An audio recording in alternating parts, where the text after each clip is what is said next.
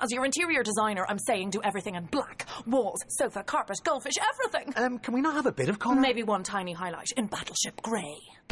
It's your home, so you should be in charge. With Avantcard's flexible home improvement loan, you are.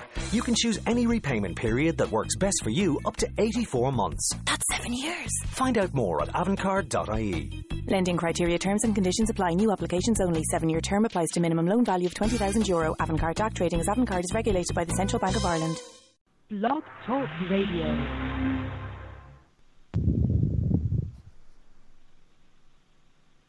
Oh well, so what's going to happen is I'm going to start talking and then a theme will play.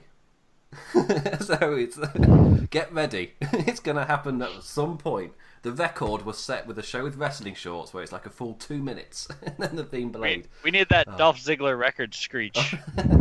Oh, really should put that on the start of the intro. Oh, that'd be brilliant.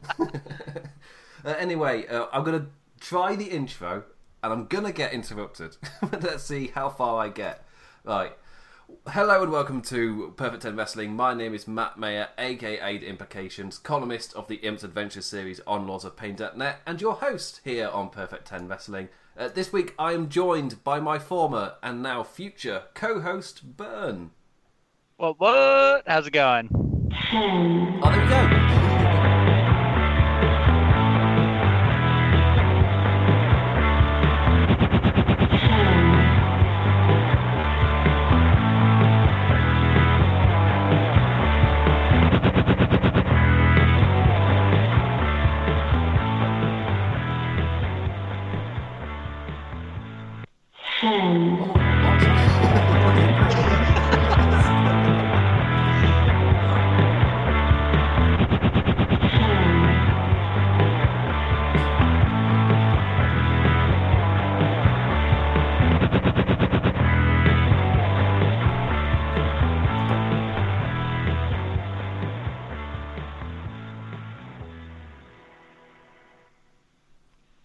Live. I leave Yeah. for a measly two years, and this show goes to hell. Live radio, ladies and ladies and gentlemen. That's just ah. But I got through my entire intro, so that was good. it was It was almost perfect timing. Yeah. anyway, so uh, he's. I was going to move you out. Anyway, he's been gone a while, but like Triple H in 2007, he's grown. He's returned greater and stronger than ever. He's Big Boy Burn. Burn is back. Right, do you want to actually do your intro into the show? Don't you put that on me, Ricky Bobby. I, don't, I, I decided. I was thinking, hmm, should I use the 2002 Triple H, which got a really good thing, or the million, million Dollar Man Triple H that did in 2007? it's just like the I mean, as long as it's not 2019 Triple H oh, with his purple boob. and his terrible promos. Uh, we'll be getting to that in a second. uh, but anyway, so uh, on Perfect 10 Wrestling now, uh, there's a little bit of stuff to get through before we get to the actual show. So, first off, I'm going to blast through all of the bollocks to get out of the way. So, please do check out the other shows on Laws of Pain Radio. Uh, Fridays, we've got Mad Plan and Mazza with the right side of the pond. Saturdays is now all about All Elite from the men who brought you the WCW Legacy series, Miz Fan and Shane Mystic just hearing those names tells you that it's definitely worth checking out. Sundays is now when the doc is back, so the doc says returns. Well, it's already returned, but it's on Sundays every day now. Uh, Mondays is Kingdom of Honor with Jan Man and his friend Jeff talking Ring of Honor, New Japan, and whatever other bollocks they're talking about. Tuesdays is a Global Revolution, all of your stuff outside of WWE or the world over. And live after SmackDown is One Nation Radio with Rich Latter and James Boyd talking Raw and SmackDown. Wednesdays is Plan with his solo show Sports Entertainment is Dead. And then Thursdays, it's back to me. Hooray, me. Uh, uh, also, is the 2019 LOP Hall of Fame class ballot votes have now been count, uh, cast and they're being counted. Uh, you decided the ballot, now you've decided who gets in by sending in your votes. Uh, so thank you to everybody who's voted. I know we got somewhere between 500, or maybe it was over 600, I think, maybe. So that's pretty good turnout. So the results will be More going out. democratic than the WWE Hall of Fame. Uh, and the other voting thing, which I'll get to in a second, um, results will be out soon. So go to lawsofpain.net. Link will be at the top of the news list when it goes up. Uh, also, the King of the Columnists final is underway. The deadline is 10 p.m. tomorrow, and neither Plan nor Clive from the Vic and Clive show have posted yet. so they got till 10 p.m. tomorrow. So and neither of them are posted. So it's tense times. Uh, go down to the Laws of Pain forum to check that out, if you will do. Right, we're going to get to some news as well. So actual wrestling news before we get to Fastlane, Raw, SmackDown, NXT. I've booked time just in case. Right, first off, did you know Burn? Because Burn has like a life and a job and stuff, so sometimes he misses things. Oh, what a wank! so, uh, the Wrestling Observer Awards were released earlier today. Are you aware of this, Byrne? Uh, I don't even know what those are. So all I know is like the pro wrestling top 500 wrestlers. I didn't know Wrestling Observer released their own awards, and also who cares? so yeah, so it's, it's yeah, the Wrestling Observer. However, it keeps like a. It sometimes gives a representation of that year that's gone past. Um, this year, I don't really think it's captured that. It feels more like this is what that kind of fan base like. So it is a fan voted thing. So it's interesting to see some European promotions on there just because of what the audience is voting and what they. How many six like. star matches were there? Oh, the like oh the, the average rating of the top ten I think ended up being like five point four something. it's So just stupid. it's I find hilarious. Um, but uh, the thing I found interesting, or the thing that's grabbed everybody's attention, and assumably was the title of many videos and articles and podcasts today. Uh, the worst promotion award was won by WWE, which breaks it ends TNA slash Impact's 11 year streak of winning Damn. the worst promotion, and WWE has finally broken it. So, congratulations! Was there like an explanation for that? Because So- I mean, I don't pay attention to TNA like at all ever, but WWE is basically in the same spot it's been for like the last five years, like doing terribly for like Hmm. nine months a year, and then getting kind of lucky on something, and then ruining that lucky thing. In, in this case, being Becky. Yeah. But you know, it's basically the same. So basically, they're saying like WWE and TNA were really close for 11 years, and then TNA like elevated itself by five percent to get over WWE. Is that the argument? I'd say uh, Impact's um, pay per views were really good this year. Like they hit home, and I, I don't really like the way their TV shows work, so I can't really watch them or review them or tell them what which one's better. It's just something about the current way their uh, actual TV every single week goes. I'm not a huge fan of. However, the pay per views they've all been great, They're, like really high quality. So it's it's really it's in, they're in a weird place where they've fixed some things, but there's something else that I just don't particularly like. So yeah, they fixed a lot of since uh, Don Callis, aka Cyrus the Virus. No, Cyrus the Virus is bully from um, Con Air. no, um, Cyrus. He was, he's in ECW and he was in. He had the Freak Show on in WWF. Oh, what was his? I think it's just Cyrus. Let's just go with that. I've put a Let's just on him. pretend. Yeah, Yeah, that's Co- fine. Yeah, John Malkovich has confused me with his name. Uh, but anyway, yeah. So I re- really, I feel like in terms of the fan base that votes on this, WWE did enough to annoy them rather than getting actually much much worse than they have been. Because I wouldn't say this year was particularly worse than 2017, for example, if you're looking at just booking. However, then you look at the Saudi Arabia stuff, and a lot of people weren't happy with how Reigns was u- Reigns' illness was used in the Ambrose Rollins storyline, and that irked a lot of people as well. And there were It's lots fair. of little gripes still. Like if you follow them for the entire year, there's no Uh, very, very Their rarely, top championship is never defended. top championship never defended, which is it, that was fine in 2013-14 or fi- whatever 15 sorry, with Brock Lesnar the first time he did it. It was really unique when he did it then, but now we're like half a decade later and they've still not moved on. so that's, ah, but, Okay, yeah. that's fair. I get it. Yeah, I mean, I don't watch other promotions, but WWE has been. I I said a little bit ago that it was basically the same as it's always been, but no, you list those things out, and I'm like, man, maybe it is worse than it has been in a while. We get distracted sometimes because you know Daniel Bryan came back and he gets to wrestle, and the new Daniel Bryan's cool, and you know Becky Lynch took off, but you know they'll find a way to fuck it up. You just give them a little while, and they totally have. like the the really interesting thing is when I was doing the I think I might have even mentioned this when we did the awards at the end of the year, but I went back and I was kind of looking at trying to follow the stories from like month to month, and if you look at it, sometimes it's like ev some something every week there'll be no continuity, but if you look at like after a storyline finishes or after a pay per view or like even just after a month or so, it's they can't tell st- stories. Things don't flow and they constantly contradict each other. things just don't make sense, or stories just either end or yeah, or it's just they don't flow at all. It's like Uh, they- Charlotte, Becky, Ronda. That works if you completely ignore those first few weeks, but that's called No, rectifying. none of fine. none of it works. It's insane. Oh, we have this match everyone Oh, wants. you mean oh, let's suspend Becky. Oh, then let's hurt the ass kicker. Oh, let's put Charlotte in the match. Now it's Charlotte versus Becky, and Ronda's dropping the title. And now two SmackDown people are competing for a Raw Women's Championship. Yeah, all of this is perfectly sensible. Great work. Yeah, Becky Lynch had to earn the opportunity that she'd already won at the Royal Rumble, which is. But Ronda dropped the championship, but he didn't drop. She didn't drop the championship. Oh my god. They're so just winging all of this. And then they write it and then they do it and then they go back to the writers room on Tuesday and they're like, "Oh my god, that was a shit show. We got to fix like all this." But they never do.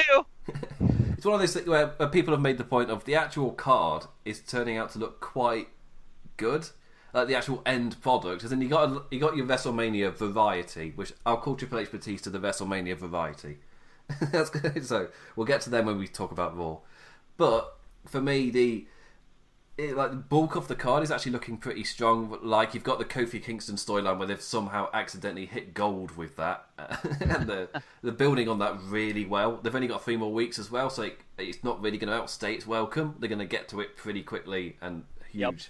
Well, well done, Becky Lynch. Just Becky Lynch herself seems to be have kind of worked. However, there's lots of things that just make it so convoluted. Where someone made a, a, uh picture on Twitter where it was just uh, what the path should have been, and it was Becky Lynch wins the Rumble, straight line goes to Ronda Rousey. What they actually did, and it leaves us with squiggles all over the place. You got Vince McMahon's face in there, Stephanie, and uh, Charlotte's at the top squiggly line, and then it curves right back down to Rousey. It's Eight just- points. yeah, but yeah, the actual card is not that bad. But that's that's what WWE has been for me for the past year, excluding the Saudi Arabia shows, where I won't talk about them until I have to in May. that's my thing. That Don't have to talk forced- about them ever. I'm just gonna pretend they don't exist because they shouldn't have. Uh, that helps me because in May, just ignore them as if it doesn't happen. That's great. Anyway, Right. so uh, the actual card, when it gets to the actual wrestling bit, they've got an amazing roster. So they're nailing it almost every time, maybe aside from Backlash. Like almost every time the card has nailed it. It's just because the roster's good. But the actual week to week television, when it's the writers kind of taking a bit more over, that's when you're starting to see a lot of issues. However, SmackDown's been great it's hit a really good run of form. There's still the odd thing where it just doesn't quite flow or contradict, or you go, no, main roster WWE, what you like, but it's nowhere near as bad as Raw. it's just, ah, yeah. So, did does WWE deserve to win worst promotion? In terms of like week to week television, I still don't think I'd call them worse than they were last year. But with other business things, hap- the Saudi Arabia thing for me is a huge just that just in terms of perception for the company, that's a huge minus. It's And Yeah. and Brock, I mean, Oh, like you yeah. said, it, you go from one year of doing that, it's unique. In two years, it's kind of annoying, and then you're like in year five, and you're like, okay, this is insane, and it just gets exponentially worse as it goes on every single year. So, you know, we're in like year four of this bullshit. It's like you're just making it worse for everyone. Every year it gets worse, and every year you just forget that that Raw even has a men's championship. And it's not like they're pushing, you know, the the IC championship instead. Like that that belt's not doing anything either. Mm, I mean, it's doing things. But Great, yeah. Yeah. So we're gonna give it to Finn Balor as a consolation prize. Have him basically beat Lio Rush, fucking nobody for it, and and then he's gonna lose on on his first real title defense Yeah. to Bobby Lashley. Right back on Lashley. Cool. The guy nobody wanted on. Great. Ah. Okay. it's it's odd. I don't know where they're going with that. May I'll, I'll wait till WrestleMania to criticize it, or at least we know what the match is. I won't. but it's in terms. I don't understand if they do have Finn in the match. I don't quite understand why Finn couldn't have been champion, or was it just? Be, is it just because the only way they know how to make a story interesting is to make it heel heavy? That's kind of all they do. there is no other way for them to write a story. It helps when the heel's Daniel Bryan, for example, but they can't write any other stories, so they I have mean, to the go only- to that well. The only face story they know too is the underdog overcoming the odds. That's where you have a badass ass kicking Becky Lynch, and it's like, nope, we have to injure her and team up two heels against her. Otherwise, I mean, a good guy can't just win and be cool. No, no, no, no. You got to make it complicated. ah, damn it! it's, it's so convoluted. Uh, but yeah, I wouldn't say like over other promotions, especially because I watch quite a few. I wouldn't call them the worst. However, the yeah, in actual the way I felt about them by the end of the year, I probably felt about WWE in the lowest light out of all of them. And then we had about four or five new eras so far since December. So, hooray, that's going to be interesting. The latest one with the NXT call ups for, for reasons. Don't, I don't know what's going on there. We'll talk about those when we get to Raw. Right. Oh, sorry, Fastlane as well. Um, before we move on as well, uh, on 205 Live, the final of the Buddy Murphy Classic, as I'm calling it, has been set. It's Tony Nese versus Cedric Alexander. The winner will go on to WrestleMania. That match is next week on 205 Live. Uh, the matches this week were really good with both of the. Well, all four of them in the matches were. You got that sense of they desperately needed to win, and it really helped those matches. Tony Nese and Cedric Alexander, I would say, have been the two who have felt the most desperate need to win out of everybody. So it makes sense they're in the finalists, even though looking at them, there's something of a slightly underwhelming feeling about it. That's probably just because losing Mustafa Ali got rid of the actual story they were telling, and now they're just kind of floating right. about a bit. so and now Mustafa Ali kind of got pushed out of the main event on SmackDown, so you know he's kind of getting screwed over. Yeah, but it's uh, it's still probably better to be a mid carder on SmackDown than it is to be at the top of mm. 205 Live. So I would say also he got a really good highlight by uh, I know I know it was on Sports Illustrated, but I can't remember with other things. But it was about him being growing up as a Muslim guy, wanting to be a WWE superstar.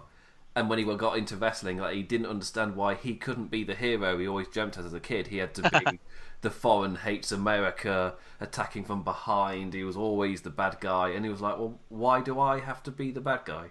And it's a fantastic article. Uh, I really recommend you go read it. It's on Mustafa Ali's Twitter and loads of other people's because it's a really good article. But yeah, Mustafa Ali is almost impossible to dislike. They've he's comes across as such an awesome guy. But yeah, on SmackDown, I sense a clusterfuck. I am sensing a multi-man some nonsense something because they've got so many mid-card guys who are yeah just kind of floating about around the US title scene, and I highly expect R-Truth to be one of them. so uh, yeah, he's uh, if we don't get our truth versus John Cena, I'm going to be real sad. oh, because or it can be a tag team match. It's fine, but like those two have to be in the ring together. It's that is like the funniest ongoing storyline on SmackDown. It's so good. like the thing I like is uh, Kurt Angle obviously announcing that he's uh, going to be having his retirement match at WrestleMania, and people saying, "Oh, would it kind of make sense for John Cena to be his opponent?" And then we're like, "No, uh, no, R-Truth, please R-Truth, no, no, R-Truth Cena, definitely." Just yeah, it can mean, be a tag team. It's fine. I don't know who I want to be facing Kurt Angle personally. Yeah, I feel like one.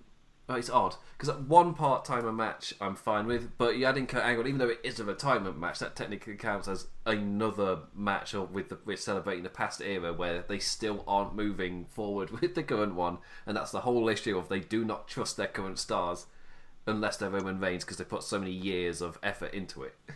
so it's... Uh, the answer is Chad Gable. Oh yeah, yeah, his actual son. his son, yeah. yeah. Not his family guy's son, his actual son. yeah. Um, yeah. Also on news, I realised I'm meant to be doing bloody news. Uh, NXT, it's the Dusty Rhodes classic. I can't really say it. The Dusty Rhodes Classic final is set for next week. Uh, the Forgotten Sons versus Blackochet so that's going to be interesting. Forgotten. I have not watched this week, but wow, that's uh, oh, yes. interesting. spoilers. Huge spoilers. Forgotten Sons made it to the finals. Yes. Wow. For me, their peak 2005 SmackDown call-ups, just like the guys like Mark Jindrak and Hyde. Right. just that kind of level. it's just they're that for me. They just scream of mid 2000s crappy call-ups. just, yeah like Deuce and Domino. Oh, just yes, they got Wait, a gimmick, but so who did they beat on on uh, NXT this week? Oh, Big Strong Boys, Mustache Mountain. How is that possible? the, the Who is booking this show? the pushing Forgotten Sons.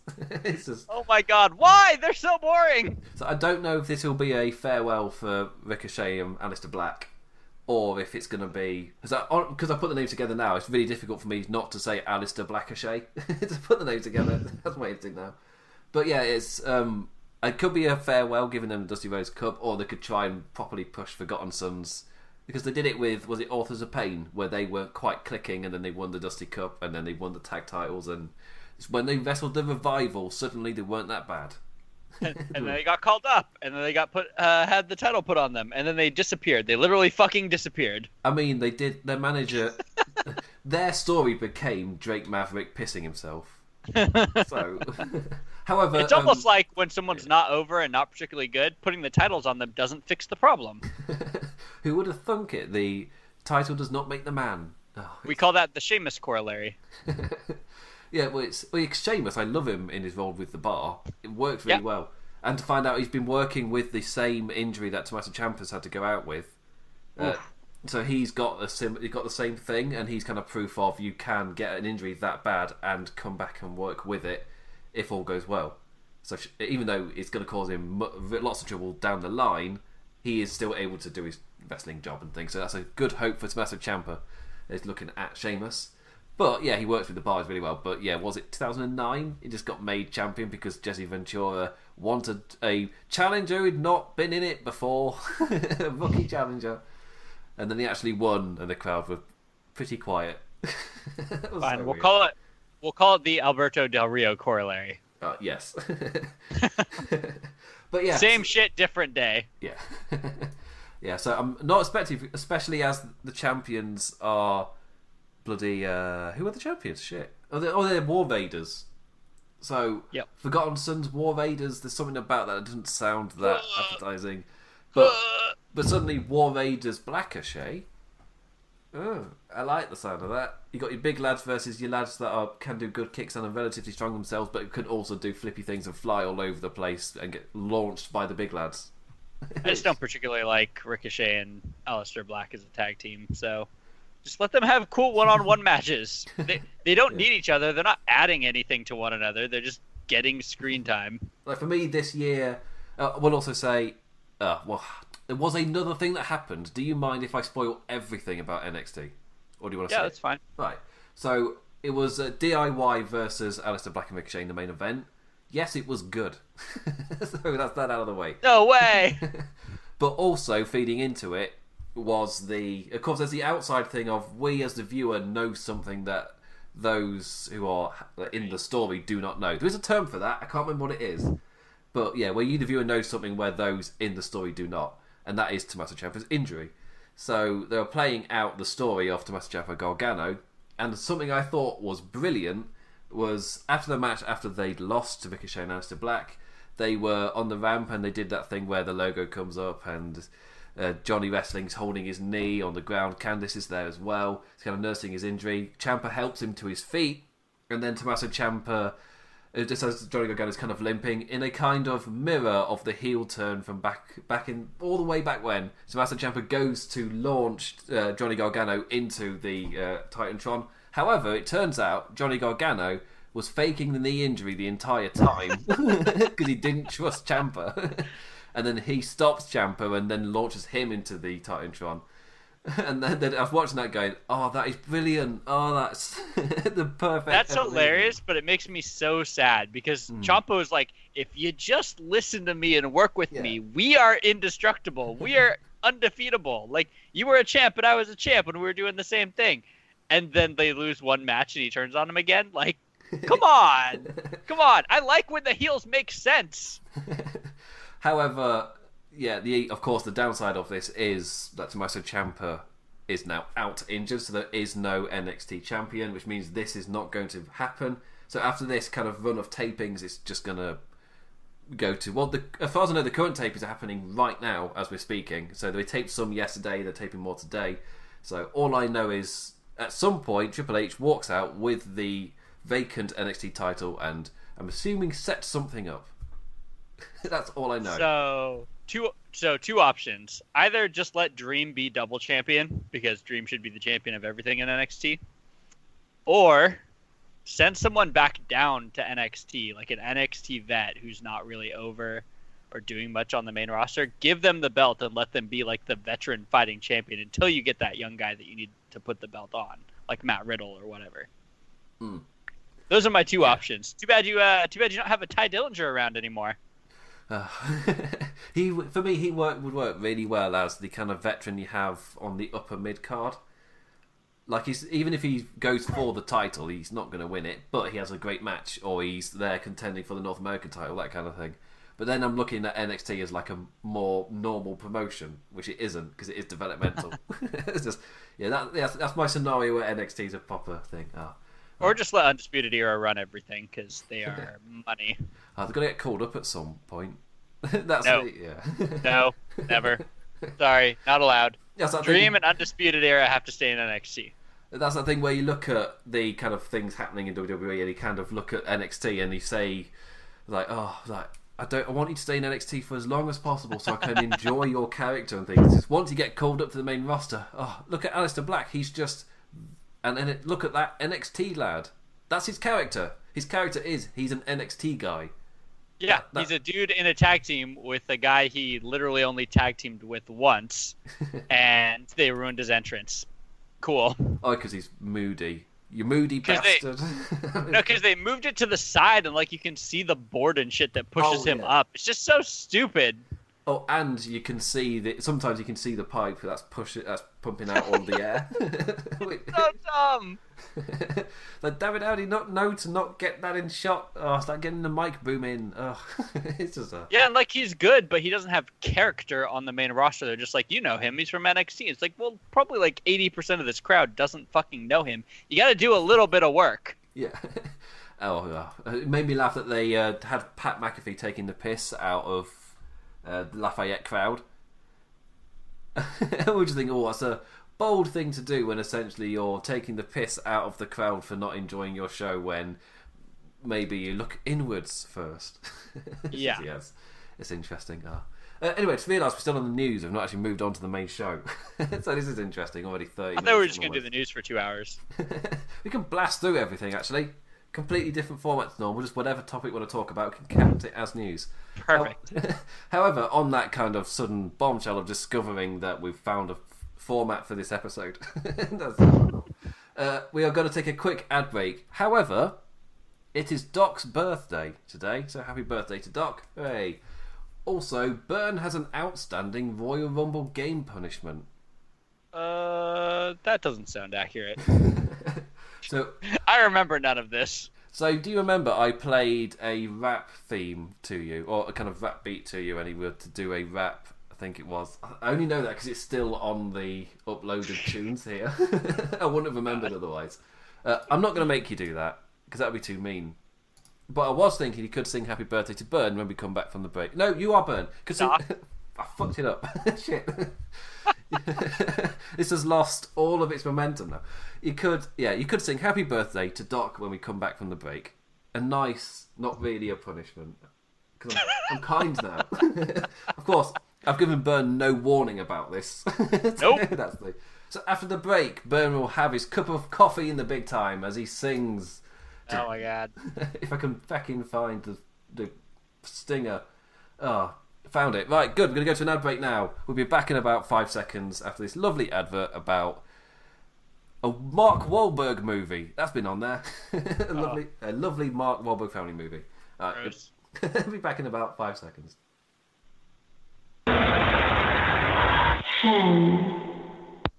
No idea if that's five seconds. right. Also, I was just checking my inbox, and Rob S sent me an uh, a message asking what the top ten WWE WWF tag teams of all time Oh, in yes, order were because of the. Usos. I, ju- I literally just saw this and like this would be a great topic to actually talk about on the radio show if I were actually prepared Yeah. to answer it. like, we But can- are the Usos top ten? Yeah, for sure. I think I put them in as well. What did I? I'm going to it, but we can actually set that for a topic. If uh, as Burn is coming back, we can set that as a ad, after Yeah. advert kind of uh, announcementy thing. Uh, after WrestleMania, the plan is for Burn to come back So he's going to do a. So yes, the days are coming to an end of me covering the network shows every single week. We're going to go. I actually quite like this format of just random news, but it might change every week. Some this week has been a lot of news, but when there isn't news, we might just talk Raw and SmackDown or whatever. it could be tangent anyway. It makes sense to just have it as random shit it's an ordinary thing. But I'm just seeing, did I send sent message? I'm going through my email to see if I did send my top ten thing already. Yes, I've done a top ten list. Therefore, I'm ready for this show whenever we do it. Don't know why I had to look that up right now. Uh, anyway, the next topic is Fastlane. Right. so Fastlane, did you? You've watched Fastlane, haven't you, Burn? I have watched Fastlane. You've watched Raw, haven't you, Burn? I have watched Raw. Have you watched SmackDown?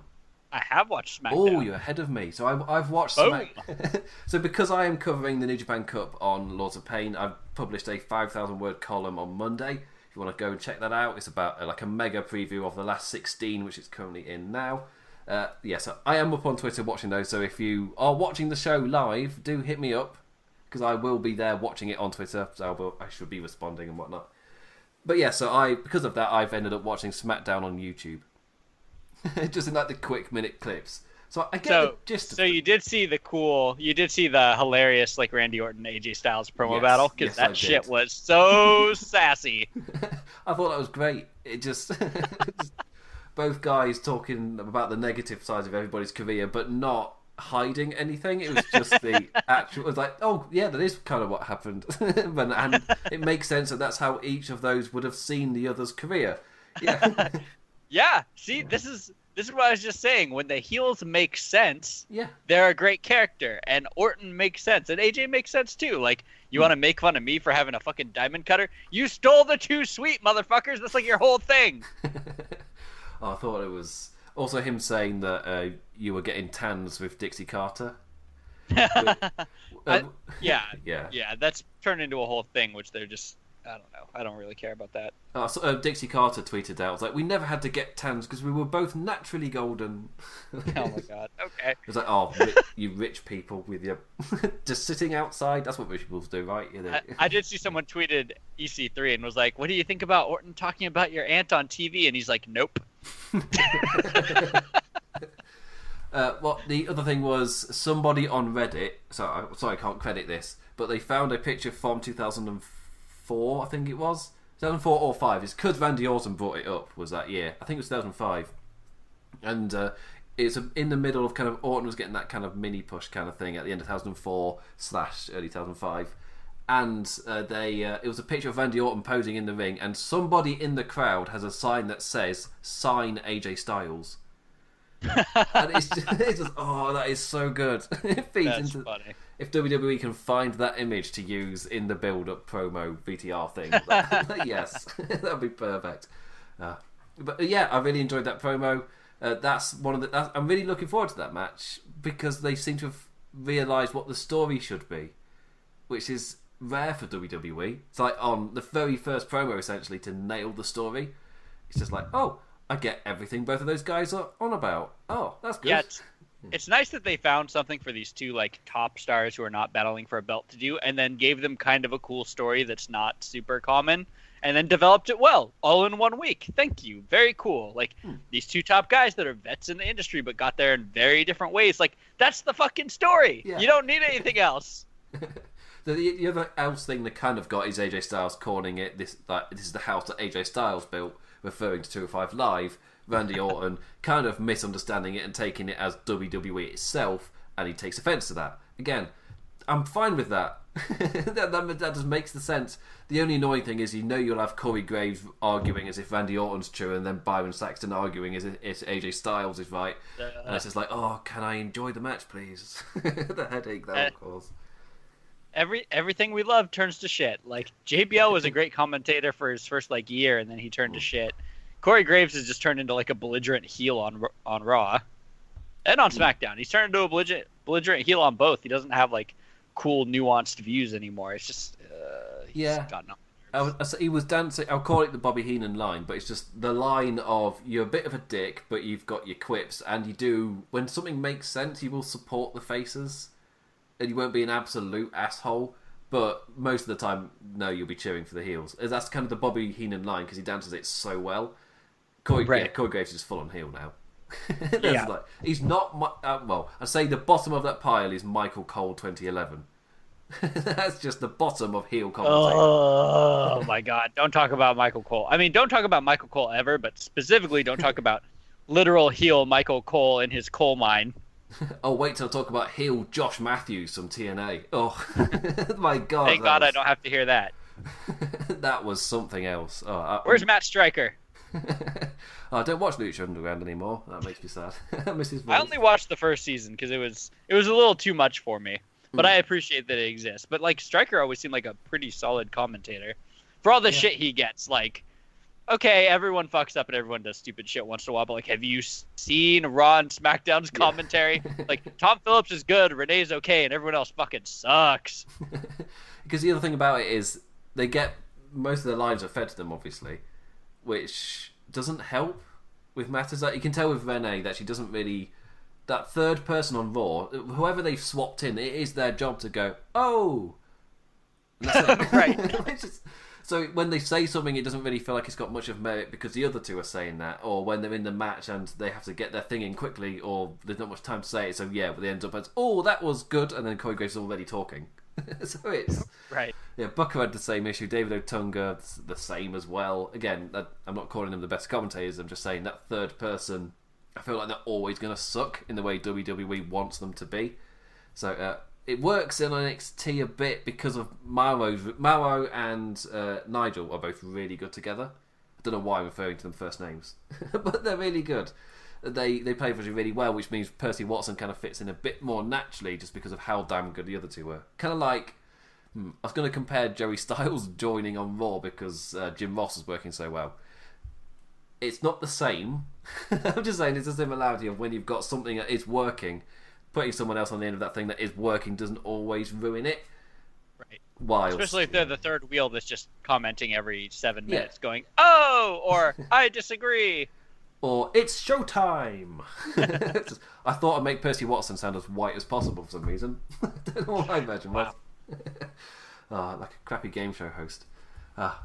Oh, I didn't make you sing Happy Birthday. Shit, you distracted me. Uh, I, I, what, what are you talking about? I did sing "Happy Birthday." Oh, oh, oh, oh! How could I possibly? Oh, all right. So weird. You'll have to go back and check the recording. oh. See, comedically, the right thing to do is to not make him sing it now. He's pegged me into a hole. Irritated. Oh. Ah.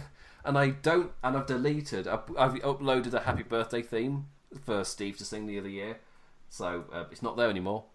so I can't play that and force it either. Ah, shit. I, while we've been talking, I've been trying to build my top ten tag teams list. I'm at nine, which is like the worst thing to be at. Ugh. I'm like, does the bar go on here? Uh, I don't know. See, I really struggled as well because if I could, if my list would have been outside of WWE, it'd be really easy to fill because there's easily enough top guys in there. But because the top tags of teams this generation, there aren't that many in WWE.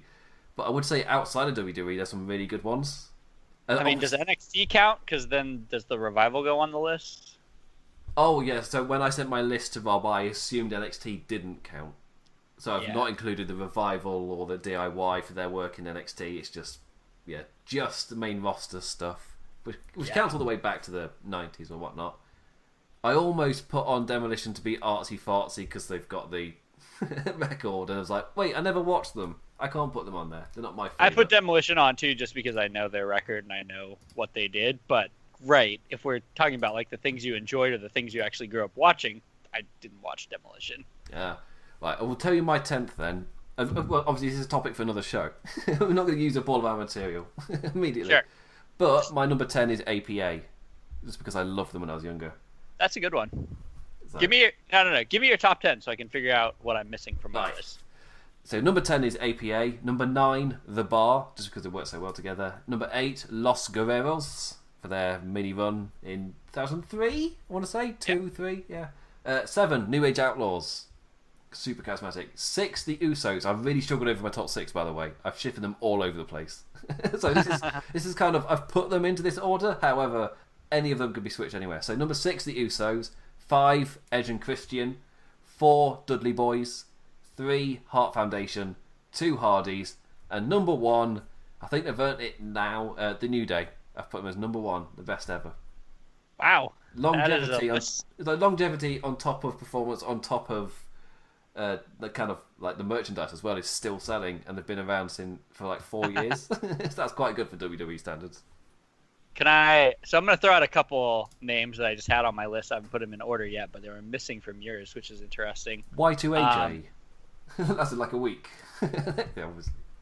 Uh, first of all, Chris and Kevin. Come on. Oh, oh yeah, of course. Jerry Uh, KO, that was it. Yeah, Jeri-KO. Brothers of Destruction, Mm, yeah. which you know they never, as far as I remember, they didn't make like a big tag team run, but they are a tag team. They have a name and everything. Yeah, I was thinking, do they count as a super team like the Mega Powers? Because did the Mega Powers count? Right? Or you know the two man power trip. Yeah, well, it's like the top guys. Yeah, That's pretty good. um, and related to Brothers of Destruction, Team Hell No. Hmm.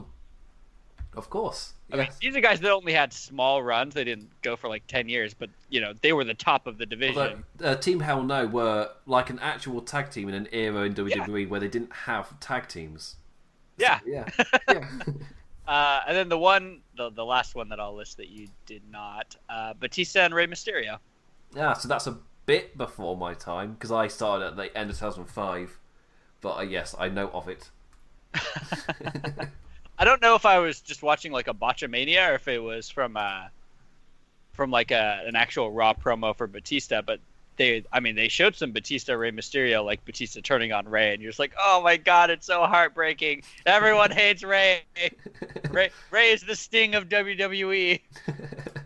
Oh, I remember thinking that it was it 2010 they did that, or no, it was late 2009, ready for 2010. But yeah, that angle with Batista's heel run, it's like, oh, that was such a good Batista. we came out in tight leather, and he, he was an asshole. With The spotlight. Oh, they so. Oh yeah, where all the lights went down. It was, just, it was that was great. That was really really Yeah. good. And the What he- happened to you, Batista? oh, he went Hollywood, and he knows that. I feel like we're easily naturally transitioning into what I think everybody's expecting us to talk about now. So Triple H and We Batista. talk about Raw. Fuck, Yes. fuck Fastlane. oh, yeah, we've, we've changed topics immediately. Again, random news show now. That's what we might be doing. It's working quite naturally. Anyway, so uh, Batista and Triple H. Batista, I feel like he's got a lot of freedom, kind of like I relate it to Daniel Bryan, but just like he's asked for certain things and he's wanting a bit more freedom to play with his character, especially when you're looking at what's happening outside of WWE, where you got AEW coming up, promising more creative freedom, and that is seemingly why Dean Ambrose might be leaving. It gets it's confused people by them mentioning it. Suddenly, just them mentioning it makes them go, "Hmm, wait a minute." but if he does leave, and they're mentioning it because it's happening rather than mentioning it because this will work. so I'll pretend it. I'll assume it's happening unless it doesn't. So, yeah, with Dean Ambrose maybe leaving because of those creative frustrations, it makes sense that just AEW just simply existing has maybe gi- made them up their game and make it a bit better for the workers and give them a bit more creative freedom. Look at the revival as well. Suddenly they've got a program and there's- apparently there's plans for a push of the tag division after WrestleMania. It's just like suddenly they're getting promised things they weren't getting promised, and AEW's not even had a show yet. They've just existed, given wrestlers options or shown wrestlers at the indie scene is profitable because that's what AEW was birthed from. So yeah, but my main point is Batista seems to have creative freedom because when he did that first angle with Ric Flair, my initial instinct was no one in WWE would have gone. This is how we should shoot this. that is that was way too high caliber for WWE normal people to have thought of that, which is why I thought Batista kind of room. But then also he picked the most Hollywood blazer he could possibly find. It was so good. Oh, this is.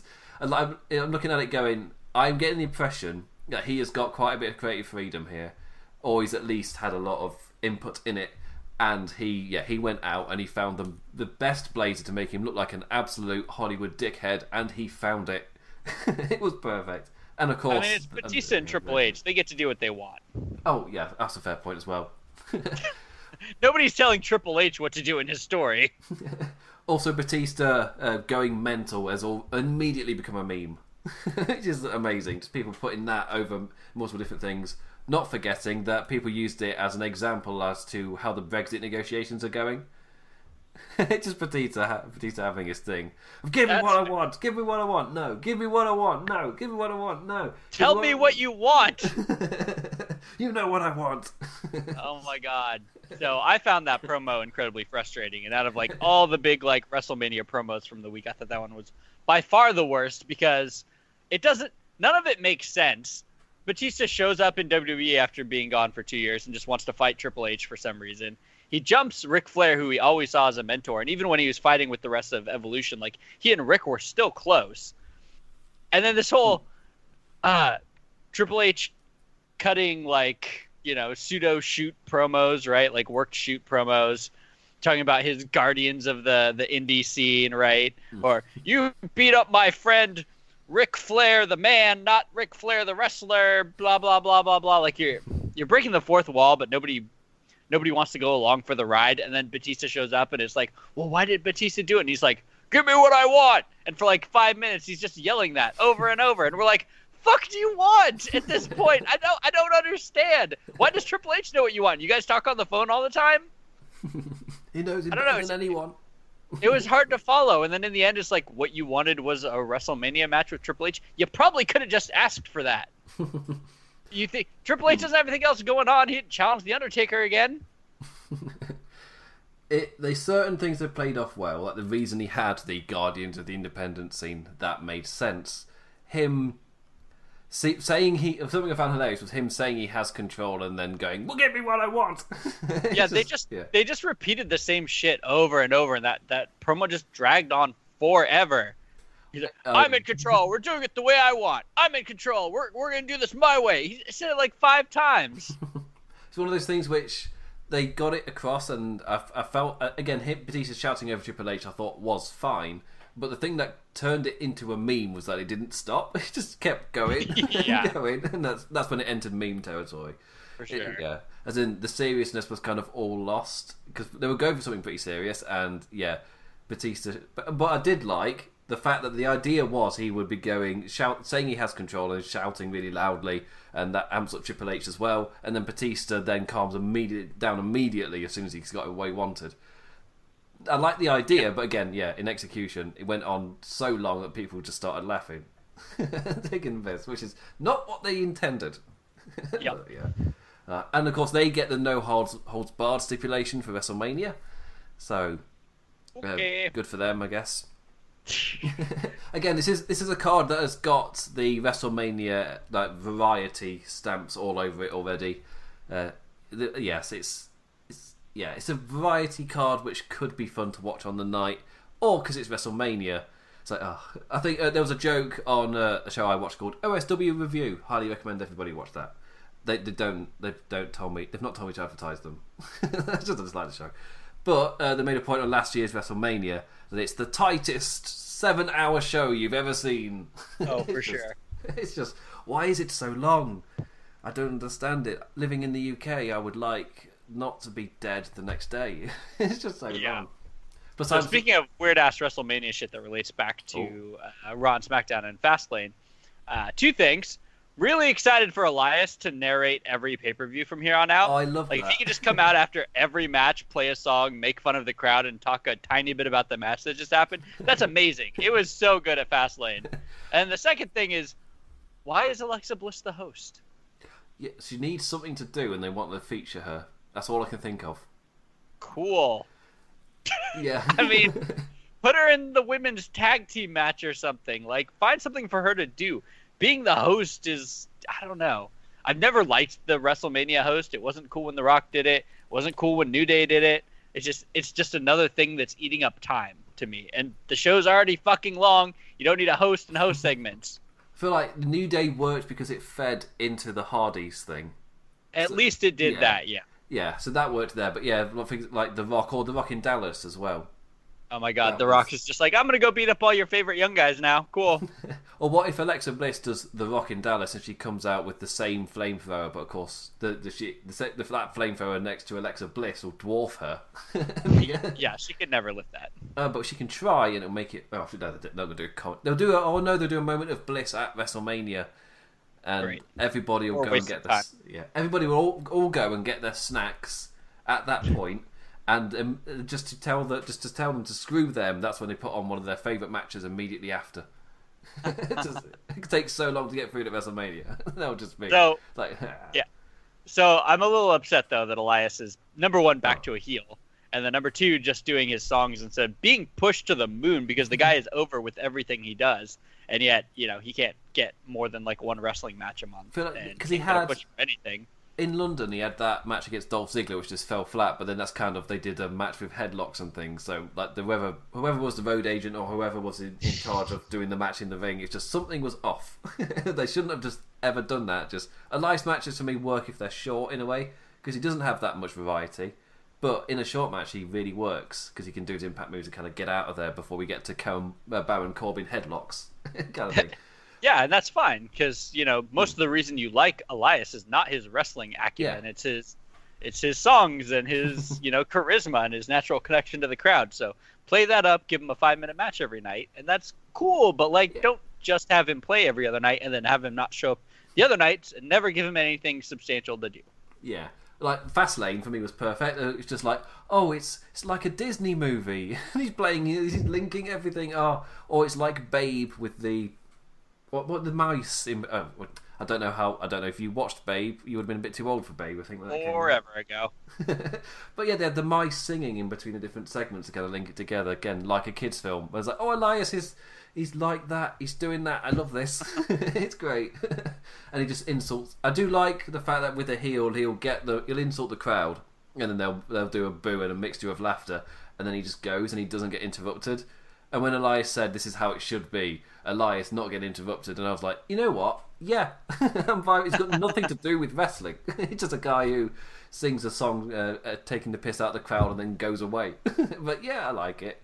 They, if, Yeah. you, if they did that at WrestleMania, I think I'd like it because they at least could.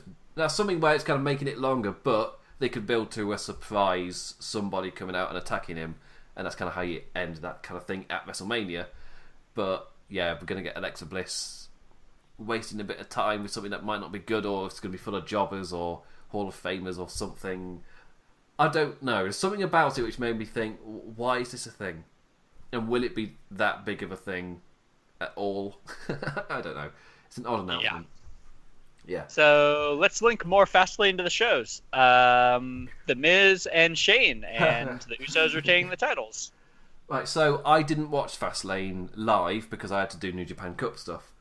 But I so when I went, I did see spoilers. So the really the only spoilers I saw were for the Shane McMahon Miz thing. So I was pretty lucky. But yeah, so I am not into this feud at all. However, however, I will admit that in the Miz's hometown, it got an amazing reaction.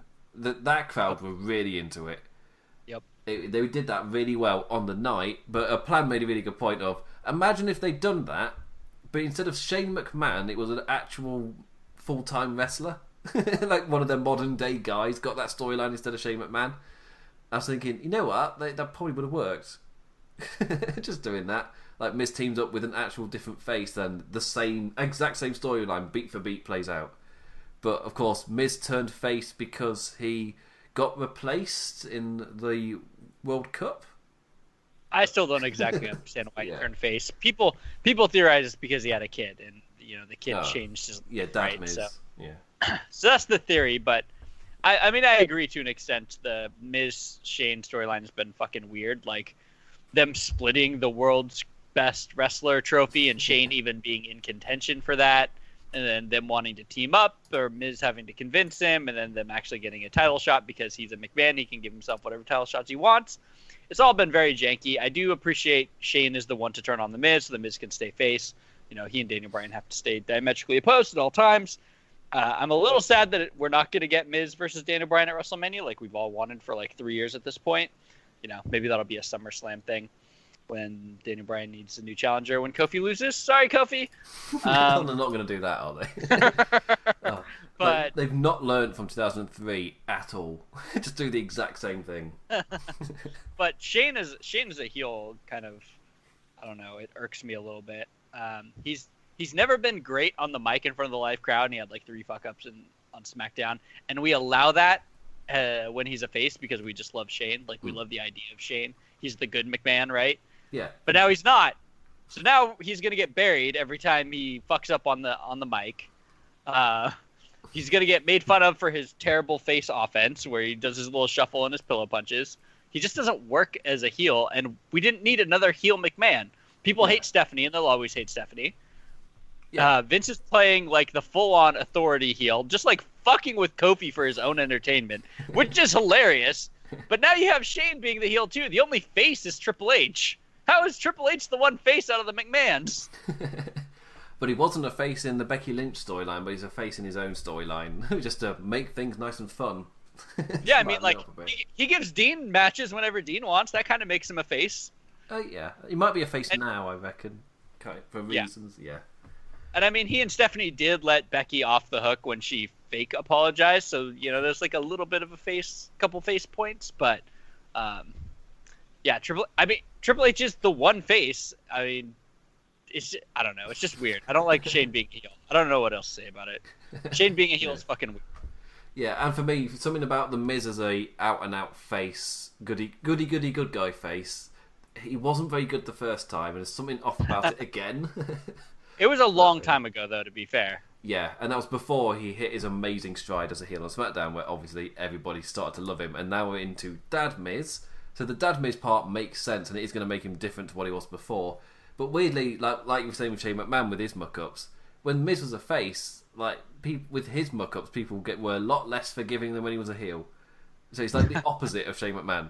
when he's a face, people are like, "We're waiting for you to muck up Miz," which is Yeah, I mean, odd. also keep in mind half of the Miz's moves are stolen from Daniel Bryan, which was a heel move to steal someone's Yeah. moves. Now he's the face and Daniel Bryan's the heel, but he's still gonna do half his moves.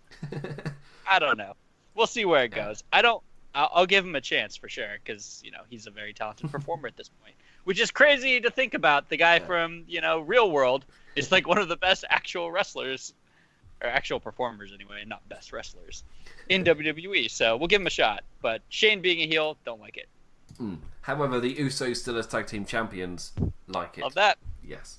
I'd like it even more if they had someone other than the Bar or New Day to wrestle.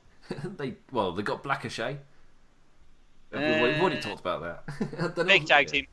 Fake tag team. Yeah, I don't know what's going to happen with WrestleMania because there was a talk of giving something to the Raw tag team, but then there's still the thing of the like the numerous supports you get out that Vince McMahon just doesn't see tag team wrestling as a big attraction. Which at the end of the day, when it gets to AEW, that is something that because of course the Young Bucks are the they're one of the CEOs or execs or whatever, but they obviously think that tag team wrestling can main event, and that's going to be a huge thing. And that will be the one thing that Vince McMahon probably won't give them is in AEW the revival would be main eventers, not just featured. in WWE they will be featured. And- That's also just a stupid event. argument. How many main events did the Shield have? The Shield No, main evented yeah. like every pay per view for like three years. That's Maybe what- yeah. because your shitty tag teams can't do it doesn't mean the revival can't do it. oh the like uh uh Slater and Rhino. That's what I was looking for. Slater and Rhino versus the Bar, main event of SummerSlam. Nope. Or the last year with the B team becoming champions. Oh my like, God.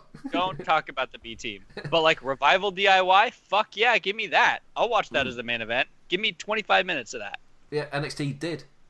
Yeah, they did, and it was amazing. It won match of the year.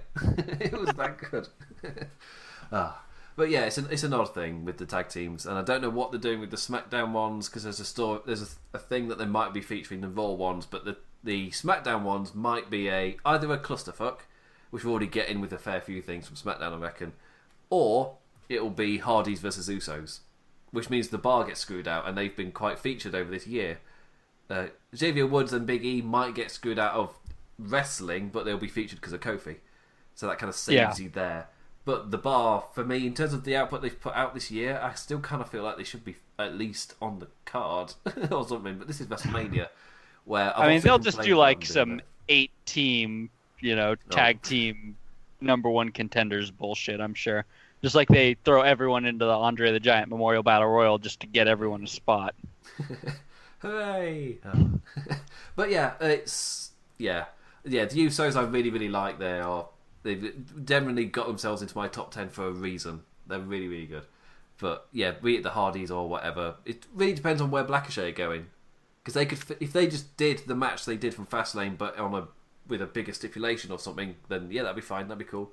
But if they go over to the SmackDown side, that means it'll be with the Hardys and the Bars, so it's a four man thing, and everyone's got a lot less time to get their stuff in. As we saw at last year's WrestleMania, the the SmackDown tag team match got like five minutes.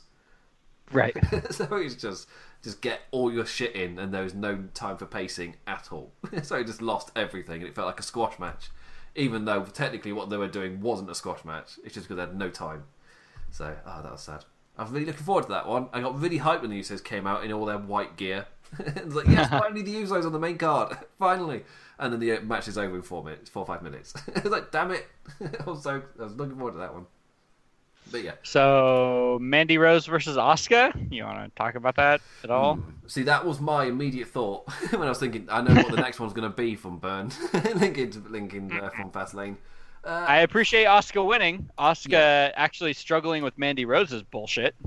So I don't mind this if this is Fastlane, the kind of pay per view in between WrestleMania and the Royal Rumble, and they kind of use this to build up a future star. So if they're using it like that, then yeah, I've got no issue. However, there isn't really anything for Asuka building, and she wrestled Sonya Deville this week, and they repeated the finish. Yep. So where they was like slipping on the apron, but Mandy Rose seemed to struggle to get back to her feet after slipping, and didn't really seem to do anything.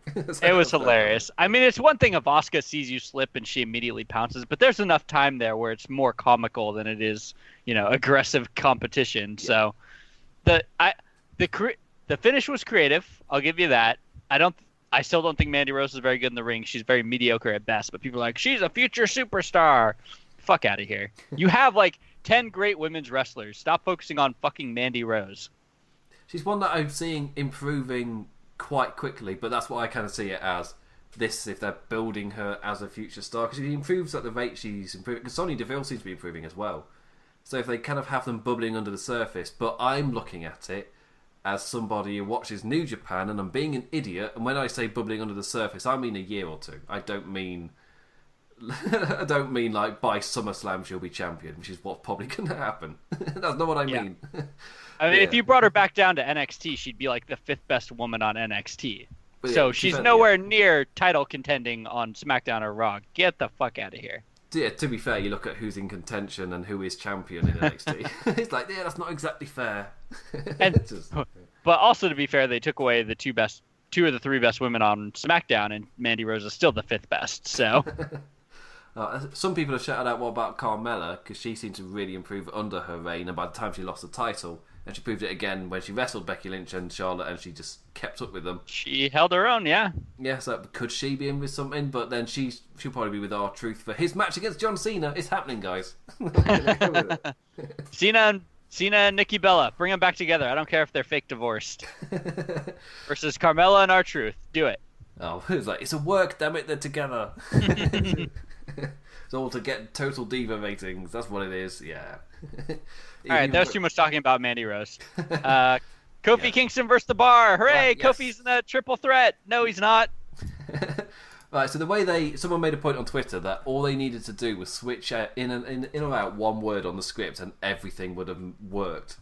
So he would if it, if Vince McMahon had said uh, what he actually said was um, you are in the triple threat. You're, yeah, you're in the tri- the match is now a triple threat, and He's- that match yeah. is next. Instead of saying that match is next, he should if he had said like in the triple threat and your match is next. It makes Yes. sense that in that moment you would think he means the world title match, and then when he realised when he said your match is next, he meant it as two separate statements. But they didn't do that. so it was just I'd imagine Yeah. that's what the script says, but you know, 50 lines into the script, you fucked up one word. Yeah. Not usually a big deal, but this one word changed the entire meaning. I mean, it still came off that hmm. way. It still came off as Vince McMahon fucking with him, so it's fine. Oh, yeah, yeah, but yes, for those of us who talk about wrestling on the internet and want to nitpick things, yeah, Vince Yeah. fucked it up a little bit. But yeah, bigger picture, it worked as a charm. Who gives a shit? I give a shit, damn it. I mean, it worked kind of, but at the same time, like, why would Vince? Vince is like, you don't demand shit from me, so I'm gonna send the bar to beat you up. Like, he could have done that in any number of ways. I don't know, just like wasting a spot on a pay per view to beat up a guy because he asked for a title match. I mean, it, Yeah. it links back into SmackDown, right? And I, I appreciated Vince's point on SmackDown. He didn't make it well enough, if anything, where he's like, you know, you don't deserve anything, I don't deserve anything. He should have said, you had a fucking title chance at, at Extreme Rules or at uh, Elimination Chamber, and you lost. What do you mean you need another title shot? You lost the first one. Why don't you go earn another one? That's what he should have said. But then he kind of did by saying, yeah, you can earn it. Here's your fucking 12 guys you got to beat next week. yeah, yeah. So they've kind of done that now with the, these the guys you've got to beat. Fastlane was just him fecking with him. Yeah. No other thing. Uh, no other thing for that. However, yeah, in terms of like the overall storyline, they have struck gold, and I feel like they're hitting on the kind of social tension of it all really well by not bringing it to the forefront. It's there, but they're not doing a Triple H and flat out saying it. And I think It's super awkward. but it works at the same time. I feel like it's be- I feel like that's better than the Triple H thing. Like them doing it like this, at least. I don't know because I'm not used to WWE doing subtlety, and even though it's not, you know, it's not subtle. It's this is subtle for WWE, and I really like that. That fact I'm seeing that, and it's playing I mean, it really well. I feel like so far. the Every time I'm on the show, I talk about how it's fucking racist. WWE puts all the black people together. Every single time I'm on this show. Mm. So um, But I feel like this could be an amazing moment. The, the, the annoying thing is, you look back at WWE's history, it should have bloody happened in 2003, and they just mucked it up. And apparently Triple H pissed off Randy Orton. Well, apparently the finish was going to be Booker T beating Triple H, and then there was politicking and changing of things, and then Triple H was made the winner, which defeats the entire point of they even made Triple H into a bit of a racist, and he won. He's not meant to win, no. so this is the it's a long time down the road, but finally they've got the opportunity to do it again. The crowd are really behind Kofi, and it would mean it would be huge for them to actually have Kofi Kingston win in this storyline this time. Just they actually have Kofi win. That's all they need. That's the thing they need to get right. They're nailing it so far, but Kofi has to actually win, and they can't go. Oh, Daniel Bryan's a really good uh, champion. He needs to retain. It's like, oh, you, you're into this story now. Don't do a Roman Reigns at WrestleMania last year, where you've told the story and then you change the ending, and suddenly you still want to tell the ending, but you're just holding off and you're installing. that that kind of annoyed me a little bit. uh, Last yeah, year. so if they do have if they do have Kofi win, I think that's actually good for Daniel Bryan, just because the last couple weeks he's been kind of boring as champ. Not his fault, you know. They've been mixing things up and having to call audible, so it's weird. But like the new Daniel Bryan without his championship belt, like the whole reason he snapped and became Gollum was because he wanted that belt. If he loses the belt, it gives him a new motivation and gives him some ways to develop his character. So that's very cool. Um, but I had a criticism of the storyline and now it's escaping me. So I guess it wasn't that important. Yeah, it, therefore the storyline is perfect. there are no issues. Yeah. yeah, I did. I did like the New Day coming out both during the during the handicap match. Hmm. Did they come out during the handicap match? I feel like they did. I feel And like- then, uh, oh, Rusev and and, then- yeah, yeah, yeah, yeah. So they did come out. Uh, and then later during SmackDown, when you know they just like were jumping everyone in the the opening segment, and they're like, "Fuck this! We're done playing around. We're done playing nice. You know, we're gonna confront Vince." I liked all of that. You know, break character a little bit. Yeah, yeah, very good. Yeah. yeah, yeah. The storyline is being nailed. They just need to get the ending right, and then it will be like an all-time classic storyline if they actually do that. They've nailed it so well so far. And they backed their way into it just like they did original Daniel Bryan. Yeah, it's a complete. Like, yeah, they've they've kind of fallen onto it. They've struck gold. it's really, really good. Uh, because like- Mustafa Ali got hurt. Oh yeah. oh, of course he got injured. Oh, yes, we can we can link that actually. The world Yeah. title match. So uh, Mustafa Ali was added to the world title match as a surprise, and in a way, he saved the match. So uh, before we went live here, I was listening to Plan's show from yesterday. Sports Entertainment is dead. Uh, so he was talking about this uh, kind of specific thing, and made a really good point that that it was really weird how Corey Graves was saying that oh Mustafa Ali might be put off by the kind of the crowd reaction cheering for Kofi and kind of booing the match a little bit. To which Plan made a really good point of well actually wouldn't that feed into Mustafa Ali's strengths because he's been wrestling for the past year or more on 205 Live. a show where the crowd couldn't give a shit and were chanting for the other stuff and didn't want to really see it and were really quiet for anything and he had to wrestle his guts out to try and get them to react and get into the match and that's exactly what he did in this match as well it's just that yeah it's a really good point that it, it would actually in terms of continuity things this would be a strength for Mustafa Ali but as I said at Yeah. the start of the show WWE don't have continuity and things because you can tell that things are booked last minute without I- thought to pass or whatever. I get that argument, but and I saw a lot of people making that argument that Mustafa Ali saved that match. Being a triple threat was great, and yeah, triple threats are really exciting. Just like by definition, for a big championship, you usually want a one-on-one match to be, hmm. you know, a contest of skill and wills. But triple threats can often be more exciting because you can let one guy rest while the other two are throwing their bodies around, and that's great. But this is Kevin Owens and Daniel Bryan. That match would have been fucking phenomenal if they gave it 20 minutes between those two Oh, guys. yeah. Like it didn't need saving. The only problem was that the crowd wanted Kofi Kingston. That match was going to be great one way or the other. Yeah, totally agree. Yeah, it's one of those that didn't need the addition, but it definitely didn't hurt. It's kind of one way way of kind of looking at it because I think the only thing that is hurting it really, or if you hadn't added Mustafa Ali, the thing that kind of hurts it is Kevin Owen. Did they really have a baby face? Because Kevin Owens has come back as a baby face. He's kind of a tweener already. Yeah, and it, it, I feel like over time he will naturally become a babyface. But the way he was introduced, replacing Kofi, he's not going to get cheered throughout this storyline. It's so stupid. like, yeah, that's that's why he's a tweener, where he is a face, but the way he came back was totally heel. that is not how you bring back a face. Which is that's why it's really weird. So yeah, he's he's the yeah, Daniel Bryan is the heel, Kevin Owens is the tweener, and then you had Mustafa Ali as the out and out babyface, and it worked. And by the end of the match, the crowd were really into it because look who's in the ring, which is Right. Because you had Kevin. Basically, it was Kevin Owens and Daniel Bryan wrestling a really good match, and then now and then Mustafa Ali would jump in, do something awesome, and then back out again, like do something mental, destroying his body, and then Yeah. back to Kevin Owens, Daniel Bryan. Uh, so yeah. Speaking of destroying his body, the one thing that pissed me off about the match, he took a pop-up power bomb onto the apron, which basically paralyzed Sami Zayn in storyline. and he kicked out of a fucking pin. What? Yeah, so oh, I when I, when that first started to happen on the main roster, when it just became another move. At first, I was just like that. I was like, "Oh, but but it- look at the, the, the something better thing." And nowadays, I'm just let it go.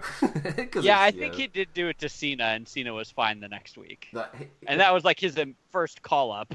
Yeah, because it was they did it as like an, a the segment ending thing, and it was like, oh shit, are they going to bring up what he did in NXT? that worked really well, and then no, Cena's fine the next week, as if nothing's happened. Right. But then he started So- using it mid match, and people were kicking out of it. so it's just So just to be, uh, just a thought experiment. It's it sucks that they replaced Kofi at all in that match, but I get why they're doing it long term, right? But using Kevin Owens was stupid. So who could Vince McMahon have brought out specifically from SmackDown, but maybe from SmackDown or Raw to like push the the storyline forward? Maybe use an actual heel because they're gonna get booed regardless, or someone you want to make into a heel. Who could they have used instead of Kevin Owens? Well, I've got two immediately. Either Cien Almas because he's kind of naturally climbing a little bit, or Samoa Joe because he wasn't US champion at that point. Because then, I mean, I guess the problem you run into, right, is Daniel Bryan is a yeah, heel. Say, yeah, that's the other issue. then you got heel So- versus heel. Yeah. But the thing is, if you announce it heel versus heel, and then you announce it's a triple threat, and you put Mustafa Ali in there, maybe he doesn't get booed However, because it's two hardcore hmm. heels, and now you just gave the match a face. Yeah, maybe not. I don't know because they still they still boo him because he's not Kofi. Yeah, but it's not the face that, yeah. surprise, you know, Royal Rumble number thirty, Daniel Bryan bullshit, right? Where Oh, it's yeah. not a surprise that it's not Kofi. We already said it's not Kofi. Yeah, he's already been beaten up in a match previously. There's a very Right. big chance it's not him. Yeah, yeah, it's yeah, it's. I don't. See, this, this is one of the reasons I feel like we're in for a clusterfuck for the United States Championship match at WrestleMania because after we settle on Kofi versus Bryan at WrestleMania, what is Kevin Owens doing? And what's Mustafa Ali doing? And you've got R-Truth Andrade, Rey Mysterio, Samoa Joe fighting over it, and I'm like, oh, it just make it feel so easy for them just to add Kevin Owens and Mustafa Ali to that US title match, and there you go. There's your match. Eight man U.S. title match. Yeah. I mean, ideally, I just want to see Samoa Joe and Kevin Owens go one on one, and Andrade and Rey Mysterio go one on one. That and then that leaves R-Truth and John Cena, right? Boom, Yeah. we just nailed it. Six guys. but you know, thinking about WrestleMania just holistically, right? Um, not every fucking wrestler needs to be on WrestleMania. I know you get a big paycheck. You can give them the big paycheck without having them take up fucking time. Like, you know, WrestleMania 17 didn't have, you know, a seven hour card and have 97 performers on it. It had like nine matches and it went for three hours and it was a normal fucking card. But nowadays, we got to squeeze every fucking wrestler that's ever had a match onto WrestleMania, plus a bunch of part timers that just came back for that WrestleMania paycheck. And it's ridiculous. And that's why the card is seven hours. Like, okay, I want to see Andrade versus Rey Mysterio, but like, at best, it's going to be on the pre show. Can we not just make that the main event of SmackDown the night after? Hmm, Interestingly, I've not heard anything about a battle royal. There's been no Andre the Giant because normally they've done a thing building up to it, or at least have the jobbers going, "I'm going to enter this and win." They do something like That's that. because the Big Show's not around anymore.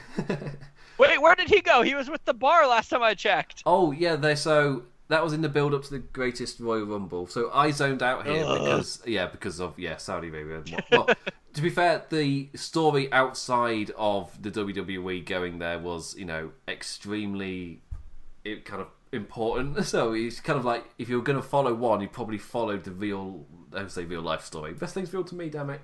but the yeah the actual world tension story, I followed that one and kind of slipped out of WWE for a bit.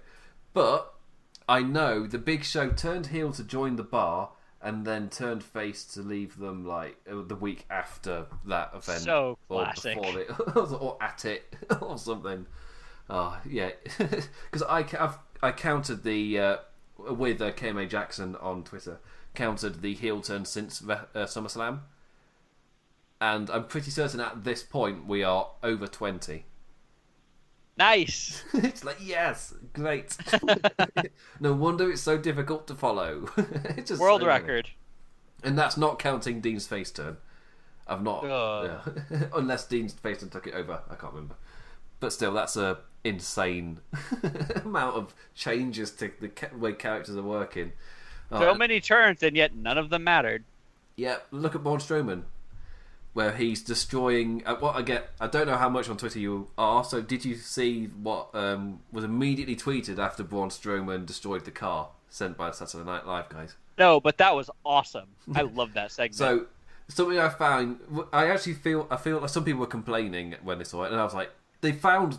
th- It's awesome that they did that. so, um, WWE have a toy out that's been out in shops for weeks, and it's a toy which is that car. I saw like that. identical, and it's Braun Strowman destroying the car, and it'll rip the side door off, and he can rip the front off.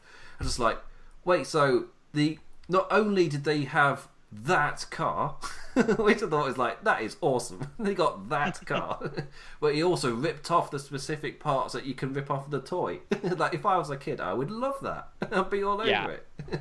yeah, that segment was great. Um, I guess the only good heel or heel turn or face turn was Daniel Bryan this year, right? Like it's the only one that actually matters. I'm trying to think that one.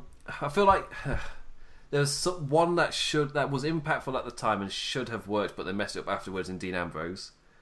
So If they gave it time, Ronda turning heel would be good. Oh yeah, I feel like I didn't have any issues with when she turned heel because that can still work, and they were going to boo her. I don't even know if they necessarily had to turn her heel because it would have happened at WrestleMania anyway, so that could have worked quite organically. But yeah, it's not. It, it kind of makes sense because the way she tweets, especially.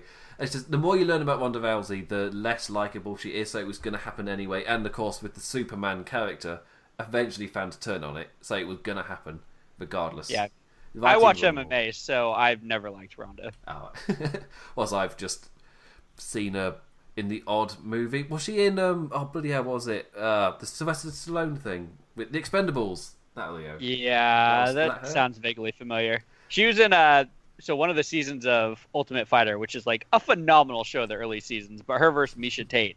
You have to watch it because you get to actually just see her behind the scenes training people, picking people, her competitive side. Like you appreciate her competitive side. She's a legit fucking competitor, Hmm. but she's just not a good person. She's a bad person. She's not likable. And if you watch like anything behind the scenes, she's not a likable person. So yeah, putting her against your biggest face in your company for the last several years, Becky Lynch, and someone people at least appreciate in Charlotte, she's gonna get booed worse than either of them. You just gotta realize that and fucking go with it. So at least they finally went with it. Yeah, but it's awesome to have three really strong characters going into WrestleMania, and the fact it's women, and that's why it's kind of annoying me a little bit seeing the rumors that um, the main event of WrestleMania is rumored to be a match that's not set in stone yet. To which I was like, why is it not the women's triple threat? That is the one the fans have all been crying out for. So again, that's just a rumor because just the thought was it was just going to be the women's triple threat, but then there's talk of like it could be Seth Rollins or it could Or be Bryan Kofi. or Roman's on the card, therefore Roman in the events. Which What defe- what it. what match is Roman gonna have? Is it just Roman versus McIntyre? So don't get too angry. You sat down, right? So the rumor was Roman versus Brock. worse Roman versus Corbin. What? Oh, I'd watch that. I like Corbin. Really? Corbin's one of my favorite wrestlers. Hell yeah. Well, Corbin has an actual character. Well, Corbin is- is... an actual wrestler. I feel like Corbin is a fantastic mid card wrestler that's become a main eventer, and he's his whenever he speaks, I become bored. that's my biggest thing. I don't mind it when he wrestles. When he's again, I feel like he's got a few irritating habits, like the um, where they're sat down in the ring and, and Corbin will put his hand on their shoulder and it immediately becomes magma and it just sticks to them. And it's I just there. look at him like he's a really ghetto Triple H. Like he wants to be the cerebral assassin. He wants to be the one that's like playing chess and maneuvering people around and building the factions. But he's just so bad at it that he can't escape the mid card. Ah, a- yeah.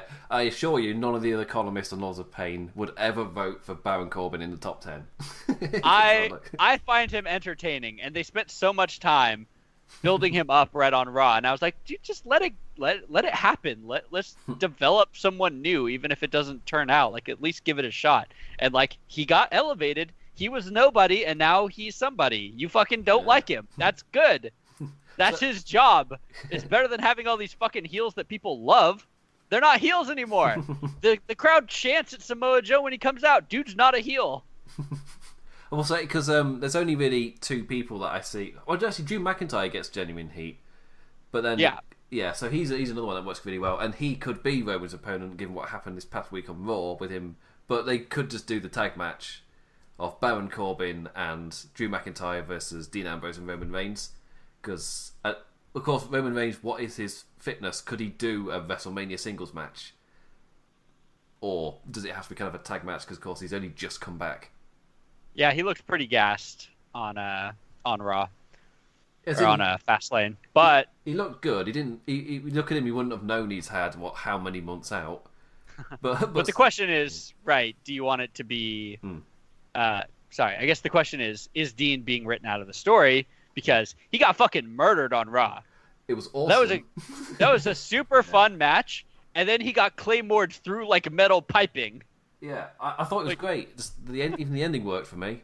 I really liked it. And of course, Drew McIntyre had taken out Roman Reigns earlier, so things just made sense. Was it? Yeah, yeah. It all made sense. It's Yeah. just- it worked really well. I was really excited. Everything everything fit together, and if that was the last time you saw Dean for a year or two, like that would make sense because that's a perfect way to write him out, and it gives Roman motivation to actually have a match with Drew McIntyre in three weeks. Doesn't require any more build up. That's the match. It's already hmm. built. Just do it. So to me, that's the thing that makes the most sense. But if they want to do Dean and Roman in a tag match against you know Corbin and McIntyre, that's also fine because that also works. It just means that Dean is not written out yet. Maybe he's going to resign. Yeah. So uh, I- so I didn't know. As that- much as I love, as much as I love Dean, I hope he does not resign immediately, just because him stepping back a little bit, getting a refresher, recovering from whatever nagging injuries everyone has, and you know, giving his character some time to breathe after the horrifically Mhm. botched heel turn, yeah. I think is the best for everyone. And then he comes back in six months, and it's like, oh my god, Dean Ambrose is back! Ah, so exciting. Honestly, in terms of WWE's world, keep well. Actually, really, who whoever has Dean Ambrose will be that'll be a massive get for either promotion. However, Dean, uh, hopefully, Dean Ambrose, like not like maybe if he's gone for a while, no matter like even if he stays for WWE, even if he's gone a while, hopefully that sends that positive message of like someone like Dean Ambrose was going to leave because of the bad writing, as in he'd had enough, he was going to go. Hopefully, that is a wake up call in itself that they cannot keep going the way they are going. Fans are turning away. It won't. Wrestlers Have- are turning away. Have you seen what they've done to the revival? Uh, well, as I said to, uh, I think I said to Plan and Doc on Twitter, maybe like not like long ago. It's like wait, uh, my my uh, answer is uh, like like with the NXT call ups as well. It's like my answer is let's like wait one or two months and see if Vince is still interested, or if they're like EC3 losing on main event. Oh my god. that happened. He oh, EC3 was on main event and he lost. He got to... pinned by Tyler Breeze. Oh, that was it. and everyone just went. But it's EC3. And Tyler- He's the And Tyler Breeze tweeted, I guess losing to me is the worst thing in the world now. it was, it's just that thing of um, like with EC3 when you look at him, he's like his strength is his mic work. If you like, if you got Vince to design the perfect WWE wrestler prototype on WWE 2K, it would be EC3, right? it's just everything. Like he doesn't suck in the. He's not the best in the but he doesn't suck. He is amazing on the microphone. Just look at him. I don't need to say anymore.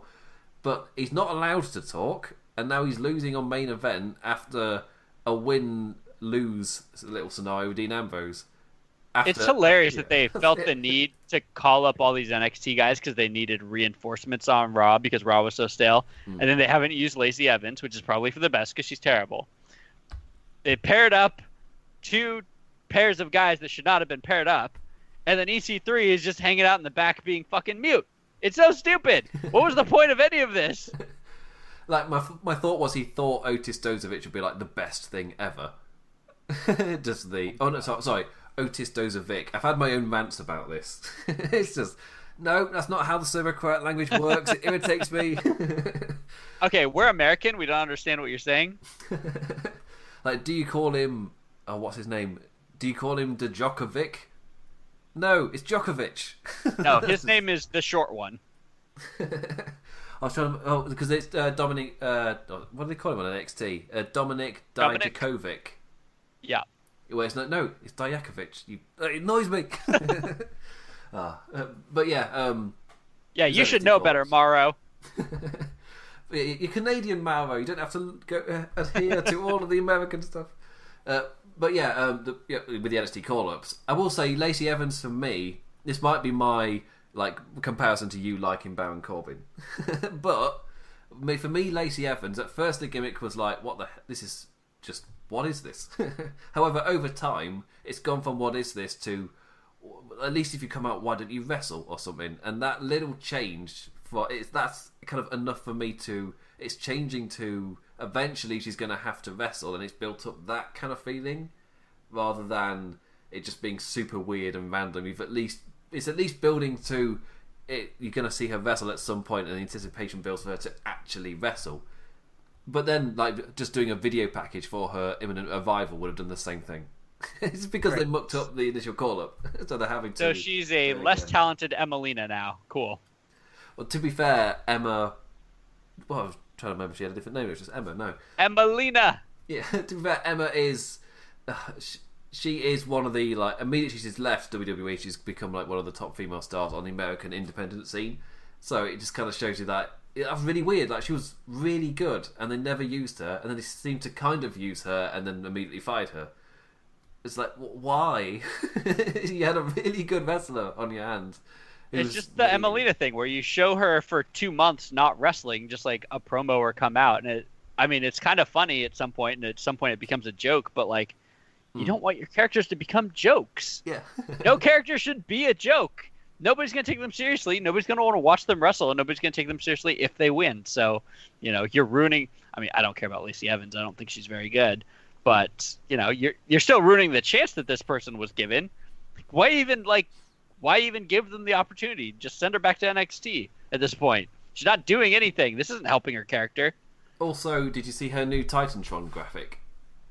No. It's got lots of little hats that are floating Okay. about, and it says "Sassy Southern Belle" on it now because Okay. they've had Renee Wow. saying that every time she comes out, and that was on a Titantron. But yeah, she has lots of little floating hats on it, and it's Get it? Because she wears hats. yeah, Just yeah. That's her thing. She wears hats. Cool. Yeah, I was like, I don't really see what was wrong with the previous one, but I guess they're doing the sassy Southern Belle thing, and she wears hats, so that's it. that's her gimmick. She wears hats. Uh. Okay. We'll wait and see when she wrestles. There was a rumor that she might be wrestling Asuka at WrestleMania, but that was weeks ago, and there's not really been anything since then.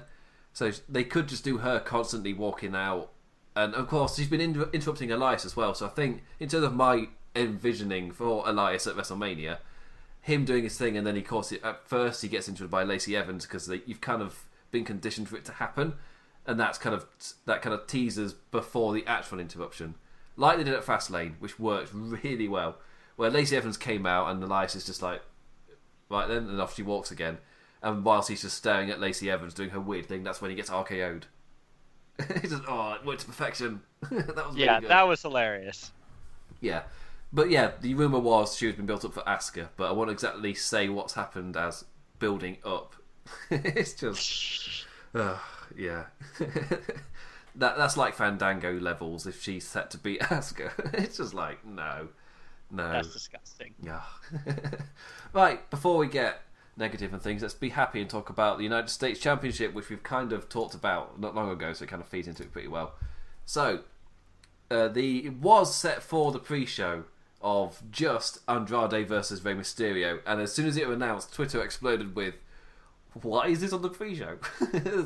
They've been main eventing SmackDown with amazing matches, and that wasn't enough. Back to the pre-show for you, which is just like. And a- why would it be a one-on-one match when we've seen that like seven times? yeah. However, suddenly on the main card, as a fatal four way, is like yeah, the, yeah. The mistake was in the previous work. This is what the outcome probably should have been all along. And for some reason, they did a weird pre-show match where one of, it wasn't even champion there. It was just these are good wrestlers. But it worked. I'm really enjoying R-Truth. I don't know about you. I Our love. truth has been great. He's he's always been fucking hilarious. Hmm. But you forget because you haven't seen him wrestle a match in like two years that he's still like a legit athlete in the ring. Yeah. He's like I like I say every time we see him and every time I'm on the show, like I really hope I'm in that guy's shape when I, I'm in half that guy's shape when I'm his age. He's like 45. He's like in the best shape of anyone on the show. he's, he's in his fifties. He's older than that. It's crazy, Yeah. and you correct me on that every time. it's because he's he, he legit is older than he would ever think. It's bonkers, and he's so good still. Yeah. So yeah, I, I, for me, I like yeah, he's got to be at WrestleMania. Yes, It- of course, our dream scenario now is R-Truth versus John Cena, but but he's probably going to be in a multi-man United States Championship, probably a ladder match or something. I mean, it can, it can be the Andre the Giant Memorial Battle Royal as long as it comes down to he and Cena. Yeah, that's fine. Uh, and then after he wins it, he has to obviously the obvious joke, right? He'd be like, "I'm going to WrestleMania." I will say my little thing is uh, when he does John Cena's moves, I would personally just have all the opponents keep kicking out at one. That's just my little thing. yeah, like when uh, Eugene used to do them. Uh, no, his were legit finishers though. Oh, he did, didn't he? Yeah, I keep forgetting about that. Yeah, Yeah, he'd hit the stunner and win, yeah. Which was or the pedigree. Yeah, that's the one part about his character that I liked, where it was he was a ma- he was a mega fan and he started doing the moves of his favorite wrestlers and he was winning with that. That's like the one redeeming factor of his character. it was that. can you imagine them doing Eugene in 2019? Uh, uh, if you don't know what I'm on about, look it up. it's too depressing. I'm not going to explain it. It's horrific. Yeah, th- yeah. It's embarrassing to say we were entertained by, it. but you know what? I was a teenager back then, so tough shit. Oh, and I was a preteen, so yeah.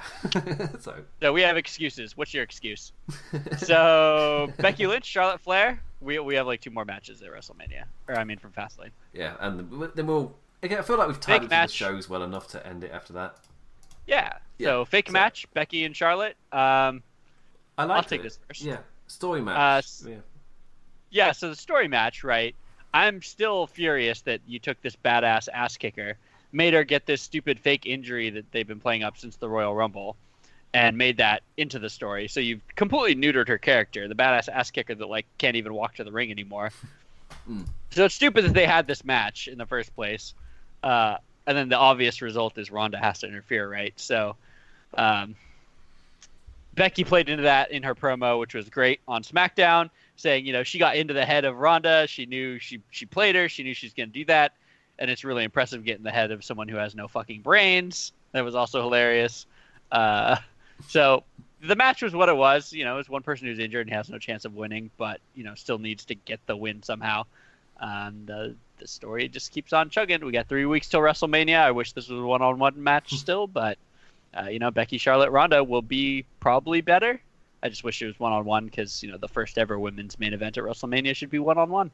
It's weird where it's story like what like, prefer story wise or wrestling wise because the argument has always been if you add Charlotte, it's going to be a better match.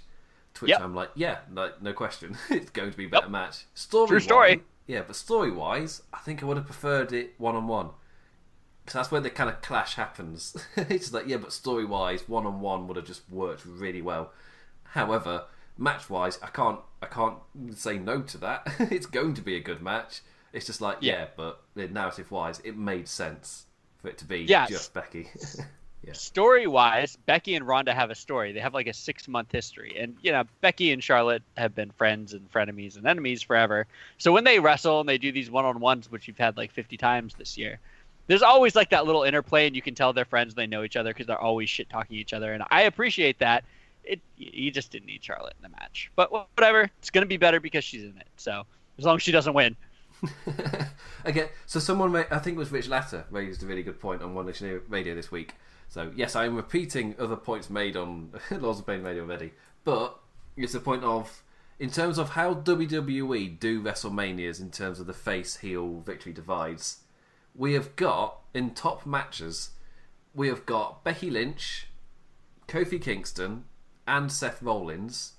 This is WWE they're three faces all winning. What's the likelihood of that? I mean, it is WrestleMania. If it, yeah, it's going to happen at any show, it probably would be WrestleMania. But yeah, it's just that thing of it's WWE. Oh shit! Could they have one of them? As in, it- it's also three storylines where the babyface should be winning. I don't mean that in a um, I want the hero to win. I mean that in terms of narrative momentum. In, Right. like look what happened at WrestleMania last year. Narrative momentum told you like the perfect thing to do was Roman Reigns beats Brock Lesnar in terms of narrative momentum, but he lost and they stalled because because that was still the finish of the storyline they just belonged it because of Saudi Arabia wanted it or something. Yeah. So just screwed the WrestleMania main event. This year, you've got three matches where all of the momentum is telling you that the fa- baby faces need to win. But it's WWE. They like to throw surprise heel victories. I mean, this is how WrestleMania always goes, or at least has gone lately, right? Like the heels, the champs going in, and the faces overcome, and everyone's so happy, and you leave WrestleMania happy. It just so happens that we have three huge matches, hmm. and all of those matches have the heels as champs. So not surprising. I mean, we should go back and look at WrestleMania's history the last like four years and see how often the faces versus the heels actually won. Mm. Well, for for- uh, an example, last year in all three of the last three matches, the faces won. So, but you had like like an aftermatch victory for the AJ Styles Nakamura. So even though AJ Styles won, he was there holding his penis while Nakamura was celebrating. Right. And Brock does skew the numbers because Brock's always a heel, and yet he always wins. Yeah. So yeah, Brock skewed the, the yeah he ruined everything. But then also So really, Nia Jax won. so really, well. this year's just going to be WrestleMania, the same as the last three, except Brock actually loses. Which- Fingers yeah. crossed. So yeah, so I'm assuming we might have WWE title, then Universal title, then women's. But of course, because it's Brock Lesnar, Brock Lesnar main events, that could kick in. Even though I feel like it shouldn't. This should be like a historic moment in WWE where you crown Kofi as champion and you and you have your first women's main event at WrestleMania. It's just like yeah, just like a changing of an era kind of thing as well, which I feel like would be really important. And they can't. yeah, those are not going to be the last three matches, though. Yeah, yeah. Well, that's what yeah. you're saying. I just think Zero percent chance. because they were the last three last year, but they like their up down momentum, which kills Yes. us Europeans. Watching the middle of the night where you got your amazing match, match you don't care about, amazing match, match you don't care about, and by the end of it, you're just so tired. Yeah, it's, that theory of the cool off, right? Like you can't have multiple Hmm. super exciting, intense matches back to back because the crowd just gets tired. yeah. So I get that that argument. That's why you're going to spread those matches out somewhat, but um, yeah, those three are not going to go back to back to back. So, uh, linking Fastlane back to the other shows, Right. Ronda gives a promo on Raw afterward where she does her weird fucking eighth grade poetry bullshit. where she's like throwing around eight eight letter adjectives that she doesn't understand the meaning to. She delivered it. She actually delivered it this time, so good job. It's just fucking weird because no one else speaks that way. And then Dana Brooke interrupts and is like, "I just want a chance," and gets her ass kicked, which is hilarious. Like so, apparently she does have a speech. I was gonna say speech impediment, or at least something, or disability, or something, which makes it causes her trouble when speaking, and of course she gets more nervous in public, so that makes it even worse. And if she's got to remember a million lines, that makes it even more worse. but I would say for me, the only issue might have been uh, maybe it could still be the nervousness kicking in, but it's kind of like the pacing of it, where She's so fast. yeah, so she she say the line and she said the line perfectly fine, but then she'd be immediately onto the next one, and it's kind of like the, the, she's not allowing the like if you're at a comedy gig, she's not allowing the laugh. She's immediately starting the next joke, Right. that kind of thing. But it's just let it slow down, let it breathe, kind of thing. That's Yep. just my that's my only thought on it, really. Because again, she was saying everything perfectly fine. It was yeah, it was just like there was no break to react in between. It Yeah. was immediately onto the next one. And if you're It's someone that like Triple me, H advice. Oh, It's that yeah. Triple H advice when he was talking to uh, da, da, da, what's his face that plays Green Arrow. He's like, Oh, Stephen when, when- yeah, when you're wrestling the match, slow down, and when you think you're going too too slow, slow down some more. yeah. Because this isn't a legitimate athletic activity. Sorry, wrestling's not real. Uh, you're you're this is theater. We're performing for the crowd. You need to slow it down just a tiny bit. You need you need to also slow down your promos just a tiny bit. Otherwise, you're just freaking the fuck out. You look like you're having an aneurysm, Yeah. Oh, which and, is what she's doing. and of course, like, uh, before Fastlane came out, the uh, Ronda Rousey wrestling is fake had beat her up in real uh, video thing. Uh, Yeah. So this this came out after my show last week, so it didn't make my news bit, and it obviously it's uh, Burns here now to make that noise to it. yeah. I loved them going back and forth on Twitter. That was hilarious. Yeah. Uh, but then as soon as Ronda's like, I'm gonna kick your ass in real life, then it's like, uh no, don't do it again. We're already having Triple H do this shit. say, yeah. For, so for me, uh, the only reason that I was kind of like, ugh, was because they're doing it already in a different storyline, and then for me, that's one too much. It's not. Yep. It's not bad in its own. It's it's kind of bad in the overall thing where it's becoming too much of a thing where they're trying to be self conscious. And of course, Colin Jost last week saying, "Is this Ugh, thing ah, even real?" Which again, individually. That would be fine, but all together, it's like you're trying to be self-conscious of. Oh, we know we're not real. Like, I mean, also Colin Jost should be dead oh, 'cause Braun because he got Strowman choked just- out for four minutes by Braun Strowman. He should be dead. Because I, I find it kind of funny because beforehand I was saying, well, yeah, because Michael Che's a wrestling fan, so it might be a fi- fine enough segment, and that's exactly what they did. Where Michael Che was the guy who knew the stuff, and Colin Jost was the I get wrestling mega heel thing, and then it's turned into ah yes, Braun Strowman needed something to do, so he gets to beat up the Saturday Night Live Weekend Update gang. I'm, I'm, only- I'm. I'm cool with this if he turns up on Weekend Update. Okay, that would be hilarious. I just, I really want that to happen. The way because he said, um, "I'll see you live from New York," which I, Yes, I my, my first thought was to take that as well because WrestleMania is in New Jersey, and that's close enough. I guess that's fine. However, if he then turns up on Weekend Update, just yes, I'm Right, in. like- They do like that. they do a weekend update after WrestleMania and they talk about it a little bit, and then Braun Strowman just like bursts through the set and they just run away. Oh, yes. That would be hilarious, Kool Aid Man style. Like they used to do with uh, the Rock Obama, where you just rip through just everything. it's like, oh Yeah. yes, just do that. Yes, they have to rebuild the set, but who cares? It'd be hilarious. So last match, talked about Yes. it a tiny bit. Yes, Baron this- Corbin. Yeah, so this has got stuff spiraling off of it. So this one might take a little while, but it's a good one to close Yeah. out on in that way. So the Shield reuniting. Yeah, Shield reuniting for the final time because Dean may be leaving. We won't address that. I've already done it. So the Shield in a greatest hits of the Shield as well. Yeah. which kind of gave it just that kind of a somber kind of feeling. Uh, versus Drew McIntyre, Baron Corbin, and Bobby Lashley. The best thing in the build up to this was people trying to come up with names for that group. it's just, just like uh, it's just a. Uh, How about It- Dumb and Dumber? there's three of them though. Yeah, that's the joke. Oh. Actually, I think it's fair to say that went a little bit over my head. It's okay. It's late over there. yeah, it's quarter to two in the morning. my oh, laptop not it. gross. Don't worry, there's no Japanese wrestling tomorrow. I don't have to get up. Hooray. I can have a normal working out day. anyway, so yeah, so this match it felt like a greatest hits. You had brawling out to the kind of area. Uh, I will say on the at the um, at the start of the show where they start panning around the arena, I noticed they had a Fastlane logo, all active and everything, on the bottom right of the arena. And I, was, I don't know if they do this normally, but uh, as soon as I saw that, I was like, why is it animated and everything if it's off camera? so that was my immediate thought. Turns out there's a reason for it. It's because Seth Rollins is going to do a little jumpy do. Yep, yep. Yeah, and of course the big brawl that went to the pre-show area, which I thought was great. Like the That's the thing that the Shield does that none of those other three on three matches do. They Hmm. always get outside. It just becomes a wild brawl. Yeah, And then at some point, the Shield gets the advantage and they get back in. And it's a three on one. And that's in part because those outside brawls always work in the Shield's favor. yeah. It's kind of, it's kind of thing where like if you like watched WCW back in the day, those happened in so many matches. But Yeah. in like one, and there's mental because there's it's not just happening there because you got Roman Reigns who stays in the ring and then he'll still be doing stuff, and that really helps with the chaos.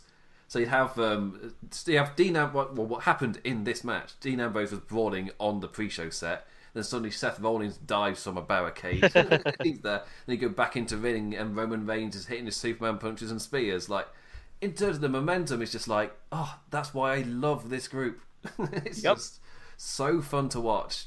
And of course, I feel like Jim McIntyre, Corbin, and Bobby Lashley. It started off a little bit slow, maybe the match. However, they grew into it really well, and they themselves, uh, the momentum of their offense also worked really well in the later stages. It, I just really enjoyed this match. It was great. What a shocker. You enjoyed a Shield triple threat match. Oh yeah. It was all- yeah. It's almost like we've been missing these for a long time. Ah, yes, it's been. Well, would have been the Evolution one been the last proper? Oh no, because of course they did the. There uh, was one. the, the the New Day at Survivor Series before Dean got injured. Then they did a second one before Roman had to go. Yeah, I'm trying to think of who that was against, but it's escaping me. Yes, same here. But then we get to this one here. and it's just like, oh, it's like yeah, the first proper one, really feeling like since Evolution in a way. Yes, they've had serial triple threats before, but I kind of there's something about this one which really honed back to that really good Evolution one. So probably just it's just a really good Shield match. That's probably why it harkens back to that. that's what it was. It's the Shield in the main event against three, you know, pseudo big name, big athletes. You know, a new team that they haven't faced off against in a different style. This, yeah, it was just exactly what I wanted. And you know, it wasn't their best match, but it was the Shield's highlights. It was their Yeah. their biggest hits. So I appreciate it. and of course And the then that the ending to get everybody emotional of Seth Rollins screaming one more motherfucking time. so good. and then they uh, lift him up for the power for the triple power bomb. Do that one, two, three, uh, and of course afterwards you've got the just the outpour of emotion from all three of them. It's kind of Yep. awesome to see. Uh, with yeah, with Ambrose kind of he's got the thing which is called the lip wobble where it's the you're not crying but you know if you tried to speak you probably would but Right. yeah just that lip wobble of i'm not speaking i'm just going to stand here silently. yes. but yeah uh, awesome match awesome ending as well and that fed into monday night raw so Bern, do you want to take it away from monday night raw So the Shield came out for their farewell address, which I fucking hate the concept of. Like, that's not what they do. They don't give farewell addresses. They hide in the back in like a locker room or in like a, a boiler room with their little handy cam and they film things. That's what they do. But they came out and gave a farewell address, which is basically Roman just, you know, talking about the match and being glad that they're back and blah blah blah, and then turning it over to Seth Rollins. Dean didn't say a word, which kind of pisses me off as a Dean fan and is the best guy on the mic out of the three. But you know, he has the weirdest history at this point with the Shield, so it kind of makes sense that he wouldn't talk. So they leave it to Sha- to Seth Rollins, and Seth Rollins starts talking about WrestleMania. He's gonna slay the Beast, blah blah blah, and that brings out Paul Heyman, and we're like, yay! We finally get to see Seth and Heyman. Then you know, three weeks out of WrestleMania, maybe we should give some mic time to the you know the two talkers uh, for the title match from Raw. Maybe that'd be a good idea. And I thought Heyman just ran circles around Seth. Yeah, it was, and of course, it led to a really odd opening match, which um, I don't know if I wound too far. As in sometimes when I wind through the adverts, I go a little bit too far and just miss the opening bit. But I don't really feel like they explained why Shelton would have done that, or why he was there, or why Heyman might have chosen him.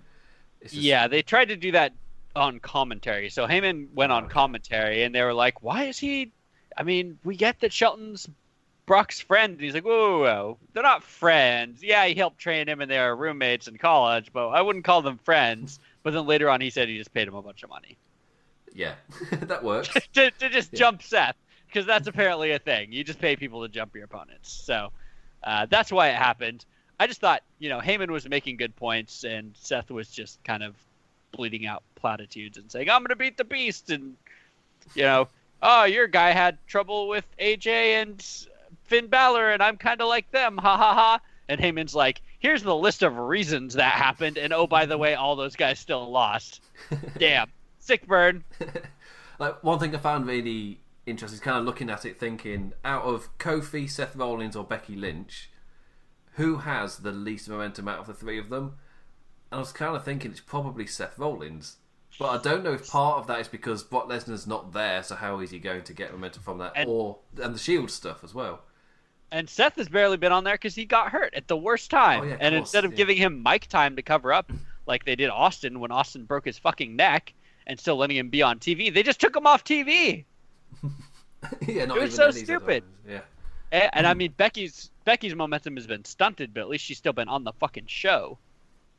Yeah, yeah. so with with Seth Rollins is, I feel like he's got the least momentum. However, we've got three more shows to go. You you think at least Brock Lesnar will show up on one of them? He said they will be next week. Oh, okay. I don't really pay attention to things. Heyman said he'll be on next week. oh, okay. And maybe I did see that, and I just was like, cool. I really hope the Shield kicks the shit out of him. This, Ah. this is like my dream scenario if Dean if Dean resigns or doesn't resign. But I just want them to have a good one-on-one match, and then like some craziness happens, and the Shield comes out and just kicks the shit out of Brock. Because Bro- Brock didn't put over Dean at WrestleMania, and he beat Roman twice at WrestleMania, and now he's going against Seth. They should just all kick the shit out of him. Uh, that's the point. Yeah, he's the only wrestler to have faced all three members of the Shield at WrestleMania. Right. Yeah, uh, as in, but in terms of like the Shield's uh, like motto, in a way, I don't think that's the right word. But yeah, in terms of what I'll say that, yeah, their their motto that'll do. With um, kind of what their point is in, uh, to be in WWE to kind of be the saviors of the WWE in a way and protect them. Them taking out Brock Lesnar in a way after WrestleMania would be kind of that would fit perfectly as in they have they have taken back the WWE from Brock Lesnar in a way because that's kind of the narrative they're doing. Yeah, their modus operandi was also That's the bloody thing I I was mean, looking for. it, Yeah. it was always hypocritical. Like they're always helping the business and trying to, you know, right the wrongs of the business, but they were also basically just protecting CM Punk against legit challengers. Yeah. And then, you know, they did whatever the authority told them. So it was always a little bit of bullshit. But, you know, in this instance, it does make sense. And if, you know, they could go out with this one act, like putting down the beast and restoring order to WWE, that would actually kind of tie it back together and make it less bullshit. yeah. Because as of right now, they were basically always gigantic hypocrites, and Dean was right. Dean was right. What a shocker. and of course, Brock Lesnar has to return because there's going to be a Saudi Arabia show in May. Ugh. Right, and we've already talked about. Uh, yeah, let's just move on. we've already talked about Roman Reigns and kind of what he'll be doing. Yeah, with Dean Ambrose, there's a. So again, one of the chances is this is him getting written out because he hasn't re-signed, or this is going to lead into a tag team match with uh, or, what we've already talked about, or it's going to be Roman Reigns versus either just Baron Corbin or just Drew McIntyre, and of course Dean Ambrose gets the reverse of that. So Yep. there's quite a few few things up in the air in terms of possibility with his other two. But of course, Seth Rollins, he's won the Royal Rumble, and he's got the whole thing of Slay the Beast, which he can finally properly focus on now. The Shield stuff's kind of moved on, and the Dean stuff's kind of moved on, and finally, Brock Lesnar's actually going to be turning up because in those final three weeks, he can. In a way, actually, the Shield kind of helps like that because that means that he wasn't coming out every single week. Like, uh, what was it? Someone, it was someone who was facing the, Bray Wyatt with the Undertaker, where Bray Wyatt would come out every single week and go a promo, but Jo- the Undertaker was never there, and people just got bored eventually. so It happens a lot now that you think about it. yeah. so with uh, of course they don't have their full timers in main event positions because because of my my favorite thing I wrote last year where it was um, you can't in WWE they can't become a star if they don't main event WrestleMania, but they can't main event WrestleMania if they're not a star, but they can't become a star if they don't main event WrestleMania, but they can't main event WrestleMania if they're not a star. Rinse and repeat burn until it's just ah. I mean, Yeah. the only exception to that rule is Roman. Oh yes, because he, yeah, he won the Royal Rumble. Everyone was like, no. and then, oh yeah, that was a not. It was. It's interesting looking back because I can you can actually watch that stuff now without any of the emotion attached to it, and it's quite interesting to watch that back and just see the fan reaction, and everything, and see the sign of Roman is a wank pheasant, which is just still. it's just the fact. Did you see the sign from SmackDown that says Vince hate, hates pancakes? no, I did not. It was during the opening segment when Kofi was out there. It was so perfect. Oh, I know there was a really good sign at SmackDown because Matthew of Botchamania tweeted it, but I can't remember what it is. Oh. This is the only thing I miss about Imp's writing is he doesn't point out the most hilarious signs of the week anymore. Oh, if you don't know, I used to review Monday Night Raw every single week. Uh, you can probably guess why I don't do that anymore. 'cause you've got to actually watch Raw. And because it's miserable. yeah, but yeah. So I used to actively. Once I even rewatched uh, Monday Night Raw because I hadn't filled out my shit commentators said. Uh, so I needed to fill it out. So I purposefully once rewatched Monday Night Raw specifically for the commentary. So Oh. that was bleeding for the product. That is the worst reason to rewatch Raw. But yeah, I, I'm not doing that anymore. So yeah, I'm talking about New Japan now in columns. Something that actually Ooh. has continuity. So cool. Uh, so what? You mean I was making fun of you. okay? and I missed I said, it. so cool. Oh, I missed it, so my self confidence can still stay high. Ah. you never said it. You're British. You have a low amount of self confidence to start with. Damn it, he's right.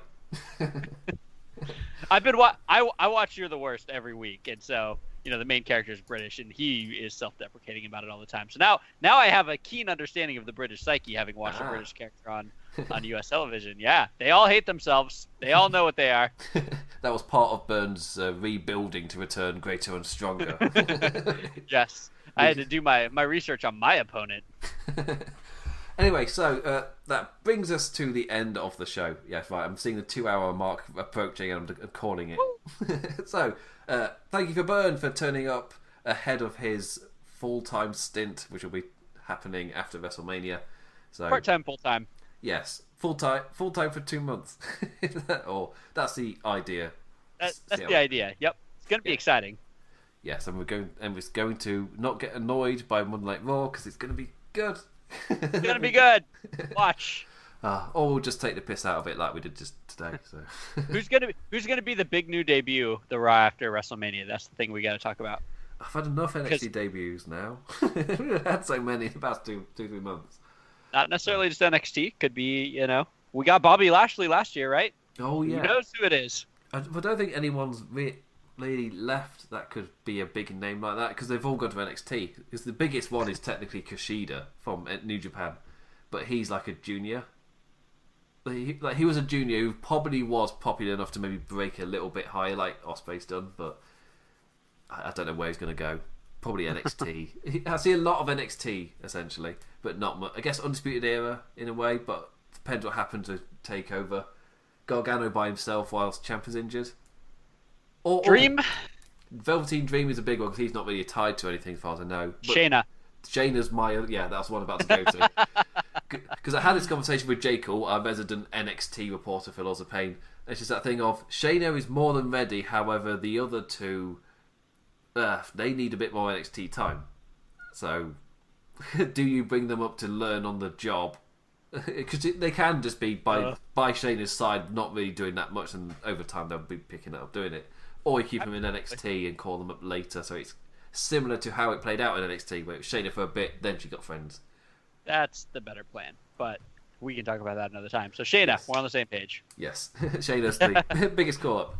And oh, actually, I think I've had spoiled who she's facing, so I think they're in. They got things set up. Maybe I don't know. I don't like. Ronda to needs some backup. Ah, But anyway, so that brings us to the end of the show. Uh, thank you for listening. Uh, Of course, thank you for listening to any show you listen to on Lords of Pain. We, But especially ours. especially ours. If you had to pick one, please pick ours. Uh, I'll be back next week covering WrestleMania things. still. Yeah, as far as I, I, I will do what I did where, this week, where at the start, I in the kind of the news section, I will talk about the WWE Network stuff. So this week I just didn't watch NXT UK because didn't have time. So maybe I'll try and fit a bit of that into the news thing. So yes, I will talk about it when I get to it. But yes, like this week, it'll be random topics to do with WrestleMania again next week, whatever happens. Because again, of course, we had the bloody uh, WWE's the worst promotion thing come out today. I was like, I wasn't planning to talk about it. Suddenly, it's a big news topic. Ah. But yes, thank you for listening, and uh, thank you to Burn for turning up. Uh, he'll be back, as I said, in what? That's three weeks away now, isn't it? Yeah. Yeah, that's quick. He'll be back in three weeks. That's it. I might be having uh, Clive from the Ricky and Clive show on um, because uh, I'll be taking part in his invitational quiz going up against Sir Sam. So that'll be happening at some point in the future. We need to organise it because Sir Sam is obviously in Australia. Not the easiest time zone to figure out with, with the Euro. So we'll figure that one out. But yeah, so I'll Clive on to hype the invitational and maybe talk about a little networky stuff. And to play us out for the show, we have got Burn singing Happy Birthday to Chad the Doc Matthews. Why am I getting ambushed? Oh my god. Burn, take it away. All right, whoever I was asked to sing happy birthday to, the who was very important to me. Doc. The doc, yeah, the doc. Happy birthday to you. Happy birthday to you. Happy birthday to the doc. Happy birthday to you. And with that, I bid you adieu. Adios. I hate you. See you in three weeks, Byrne. Later. Ten,